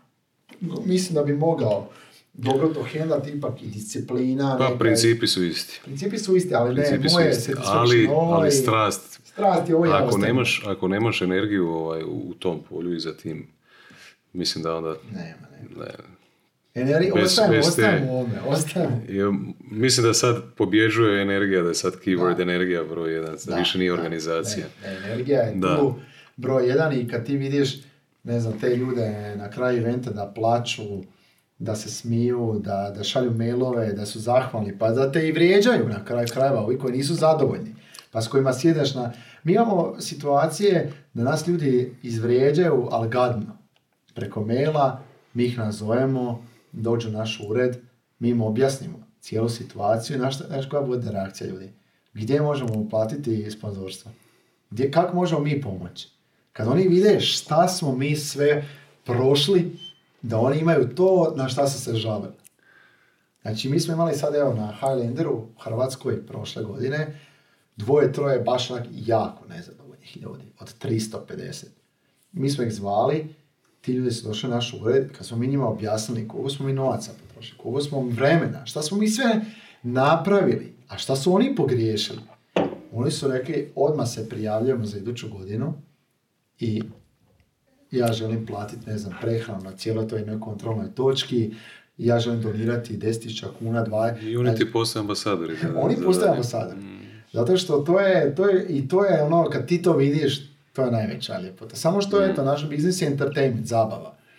Kad dođe ovakva neka kriza, čovjek prvo reže te stvari, ali evo, ja vjerujem da, da je to sad vrlo brzo šta je onda u 2020. šta se održalo od evenata u 2020. Znači, mi smo- je bio ovaj, 20 Da. godina, ali tako? Ne, pa on je bio 21. 21. 21. Aha, je bio 2019. bez bio publike. 20. Bez publike je bio Panonian, naravno zbog sportaša i zbog razvoja sporta. I Highlander Hrvatska kao event je stvarno distanca, outdoor i to. I to je to, mi smo 30 eventa koliko imamo u našem portfelju, blizu 30-28, održali dva eventa. Se možeš zamisliti koji je to lom na strani prihoda, ali smo znali da je ova kriza dobra, da se pripremimo za 21. kad će se vjerojatno stvari popraviti. I tu smo odradili kompletan ovaj pripremni posao za sve evente i za sve zadalje. I tu smo napravili, i tu smo odmakli konkurenciji svima 10 koraka. Baš smo zbrisali. I kriza opet u svakom, svakoj niši, kad krene neko lijepo i dobro razdoblje, se pojave ljudi koji nisu iz te iste niše. Kao u građevini, recimo 2008 Hmm. gdje se pojavilo jako puno ljudi sa novcem koji su sad postali građevinari. I Kad je došla kriza, svi ti su nažalost propali, ali zašto? Zato što jednostavno nisu u tom biznisu, ne znaju, nisu prošle krize, tako i kod nas. Znači sada su, nažalost, a meni je žao bilo koga da je propao u ovoj krizi, ali to se jednostavno dogodilo čišćenje tržišta u krizi, gdje ljudi koji nisu stvarno, kojima event biznis nije core biznis, su jednostavno izašli sad van. I, a mi smo odradili pripremu i preživjeli smo. Dakle, mi smo sada pet koraka iz, ispred bilo koga e, u, u ovom poslu. Ako možete pre- preživjeti ovu godinu, Mi smo, ne, mi smo preživjeli ovu godinu. ako Da, možete pa- tu godinu preživjeti, onda ajde da vidimo sljedeći granicu, Da vidimo sljedeći izazove. Treba i raditi. A, ja sam ti objavio do sada jedan podcast, ovaj, dok ovo objavim, bit će očito ih još. Feedback koji sam dobio da su podcasti predugački. Česti je, česti je bio feedback, očito su to neki ljudi koji ovaj, ne slušaju redovito podcaste. Meni inače pašu ovako long form, ono malo, malo duže, a iskreno je kad imaš ovakvog sugovornika kao što si ti, ono, žao ti to prekinite, ovaj, da, da, da, da ljudi, da ljudi ovaj, ne bi propustili nešto naučiti. A, a, naravno, zahvalan sam i na, i na tvom vremenu i hvala ti što si, što si ovaj, prihvatio poziv. Imam ti još jedno pitanje za tebe, ako ti imaš možda ovaj, neko, ovaj, ako ti želiš možda nešto još reći što sam ja propustio, možeš sada reći, a ja krećem ovaj, na završno pitanje. Evo, neka ti da završno pitanje, pa ću ja onda reći ovo. ok. Ovaj... Hm. Ajde, neću, neću ti suflirati da ne bi, ne bi pokvario odgovor, ali kako izgleda život iz tvojih snova? Ovako sve više što gledam i razmišljam, život iz mojih snova izgleda da zbilja radiš ono što voliš. Jer na kraju krajeva svi mi radimo 8 do 10 sati dnevno. I posao je sastavni dio života i ako radiš ono što, što ne voliš, život je katastrofa. I svatko ko radi ono što trenutno sad evo ne voli, bolje da sad odmah to prekine, pa da ne bude u godinu dana u banani i krizi, ali bit će bolje do kraja života. Znači, raditi ono što voliš, to je definitivno. Družit se uz dobru cugu i klopu sa ljudima, dobrim ljudima, tvojim ljudima, ali generalno ljudima s koji, koji dijele e, dobra razmišljanja, koji vole druge ljude i dobre ideje. Kažu ono, dobri ljudi pričaju o idejama, a loši o ljudima. Tako da to. I jednostavno, doslovno probat e, uživati u prekrasnim stvarima. Evo, jučer mi je bio prekrasan zimski dan. Sunce, a vani oko jedan stupanj. Bit sat vremena na suncu i popit kavu na balkonu, genijalno. Znači ne treba mi, nije, ne, ne znam šta bi mi to moglo zamijeniti. I doslovno probat naći u danu taj neki dobre, lijepe momente, a i oni loši momenti koji se događaju, patnja, bol, e, neizvjesnost, to, je sve sastavni dio priče. I da nema tih loših stvari, ne bi jednostavno uživali ovim dobrim stvarima. I tako da jednostavno život je prekratak. Evo, imao sam, nažalost, sam išao na jednu sahranu prije par dana, pa ti skužiš zapravo da je život toliko kratak, da si tu nebitan i taj potres koji je bio kad se dogodi, zapravo si onak nikakav. Jadan, nikakav. I sve što ti preostaje je to malo života godina, što si, ne znam, 80, 100 dobio na ovom svijetu, da je onak lijepo proživiš. U dobroj energiji, a ne sad da se, ne znam, da si okružen lošom energijom, dramom, nekom tugom. E, jednostavno da živiš dobro, a ovo već kad si dobio tu priliku da uzeš maksimum. To je moj neki ono viđenje cijele, cijele te priče. Meni se čini da ste već nekako tamo i da uživaš u procesu. Meni je trenutno, ja sam baš jako sretan. Radim ono što volim cijelo vrijeme, dakle ja više nemam ni 5%, ajme reći imam 5% neke administracije koje ne volim raditi, ali 95% je jako dobro, samo radim što Ne volim. volim ni administraciju. radim što volim, imam super prijatelje, ekipu s kojom sam okružen, malo je ta kriza bila sad zeznuta i to, ali opet su se neke super stvari rodile iz te krize i doslovno bi volio sad nekako malo usporiti taj moj tempo, ja sam skužio da prebrzo godine prolaze. Pro, o, nisam se okrenuo, prošlo 10 godina. Malo prebacujem šalta možda čak malo u nižu, ali pametnije za dalje i uživati u životu. Dobroj hrani, cugi, ljudima, dobrim pričama, dobrim idejama. Znaš da mi čak i dobro? Dobre su mi priče koje nisu istinite, ali su dobre priče. Neki- da, ali dobre priče. Da. Tako da, ono, i probati napraviti neki, ostaviti neki trag. Evo, doslovno. Ok. Lažem, ima još jedno pitanje, zadnje. Dobro. Da, znači ja, kad krenem raditi u, u produkciju ove emisije u videu, a ovaj, to će biti uskoro, ovaj, ne znam, nek- nekako mi je fora čak i ovaj audio samo ovako, ali vidit ćemo. A, ideja mi je bila raditi sve crno-bijelo. A, primijetio sam da ti ovaj, na društvenim mrežama objavi- objavljuješ sve u crno-bijele boji. A sad pokušat ću kroz tvoj odgovor dokući zašto ja želim to raditi sve u crno-bijeloj boji.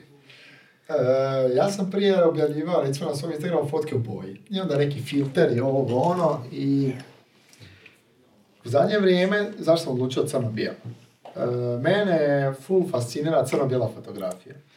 Lako je napraviti fotografiju gdje ti imaš Photoshop, boje, filtere, sve živo neživo. Kad ti uzmeš stare albume prije XY godina, kad pogledaš fotke i koji iz tebe izvuku emocije, a koji su crno-bijele, to je onak, znači da su stvarno emocije. I onda ja objavim fotke u kojima se stvarno super osjećam ili neka emocija. Znači mora biti neka emocija koja je zbilja jaka i onda objavim fotke, fotku tu u crno-bijele boji zato što za mene ona prije svega ostavlja neku neobjašnjivu emociju i nisam je htio uljepšavati, nego sam je objavio crno-bijelo. I jednostavno sam to pronašao kao nešto, neki dobar ono, feeling. Kad pogledam svoj Instagram, uvijek se sjetim tih nekih trenutaka, ja svaki je stvarno u nekoj mojoj emociji, a onda vjerujem da nekom ko, ko to gleda isto pobudi neku emociju. Ali ta crno-bijela nema nikakvog uljepšanja, ništa, doslovno je crno-bijela fotografija onaka kakva je nekoć bila, pa sad evo, ako možda nekom pobudi emocije, nekom ne, ali sa sigurnošću kad svaku od tih fotki pogledam kojih je malo realno, kod mene je baš onak izbija emocije, jer to je baš bilo uhvatiti nešto u tom momentu. Znači nije varijanta slikao sam nešto zato što bi slikao, nego baš neki moment koji je bio onak, uf, ovo je bilo ludo, e onda slika. Evo ga, ovdje završavamo, ovo je bilo odlično.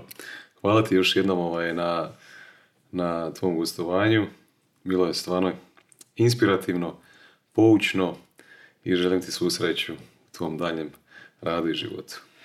Hvala i tebi puno. Mislim, meni je isto jednako fascinantno da postoje ljudi koji žele ovakve stvari promovirati i pričati i pričati s drugim ljudima i nekako mislim da zajedno možemo potaknuti uvijek nekoga na nešto, pa i mi naučiti jako puno.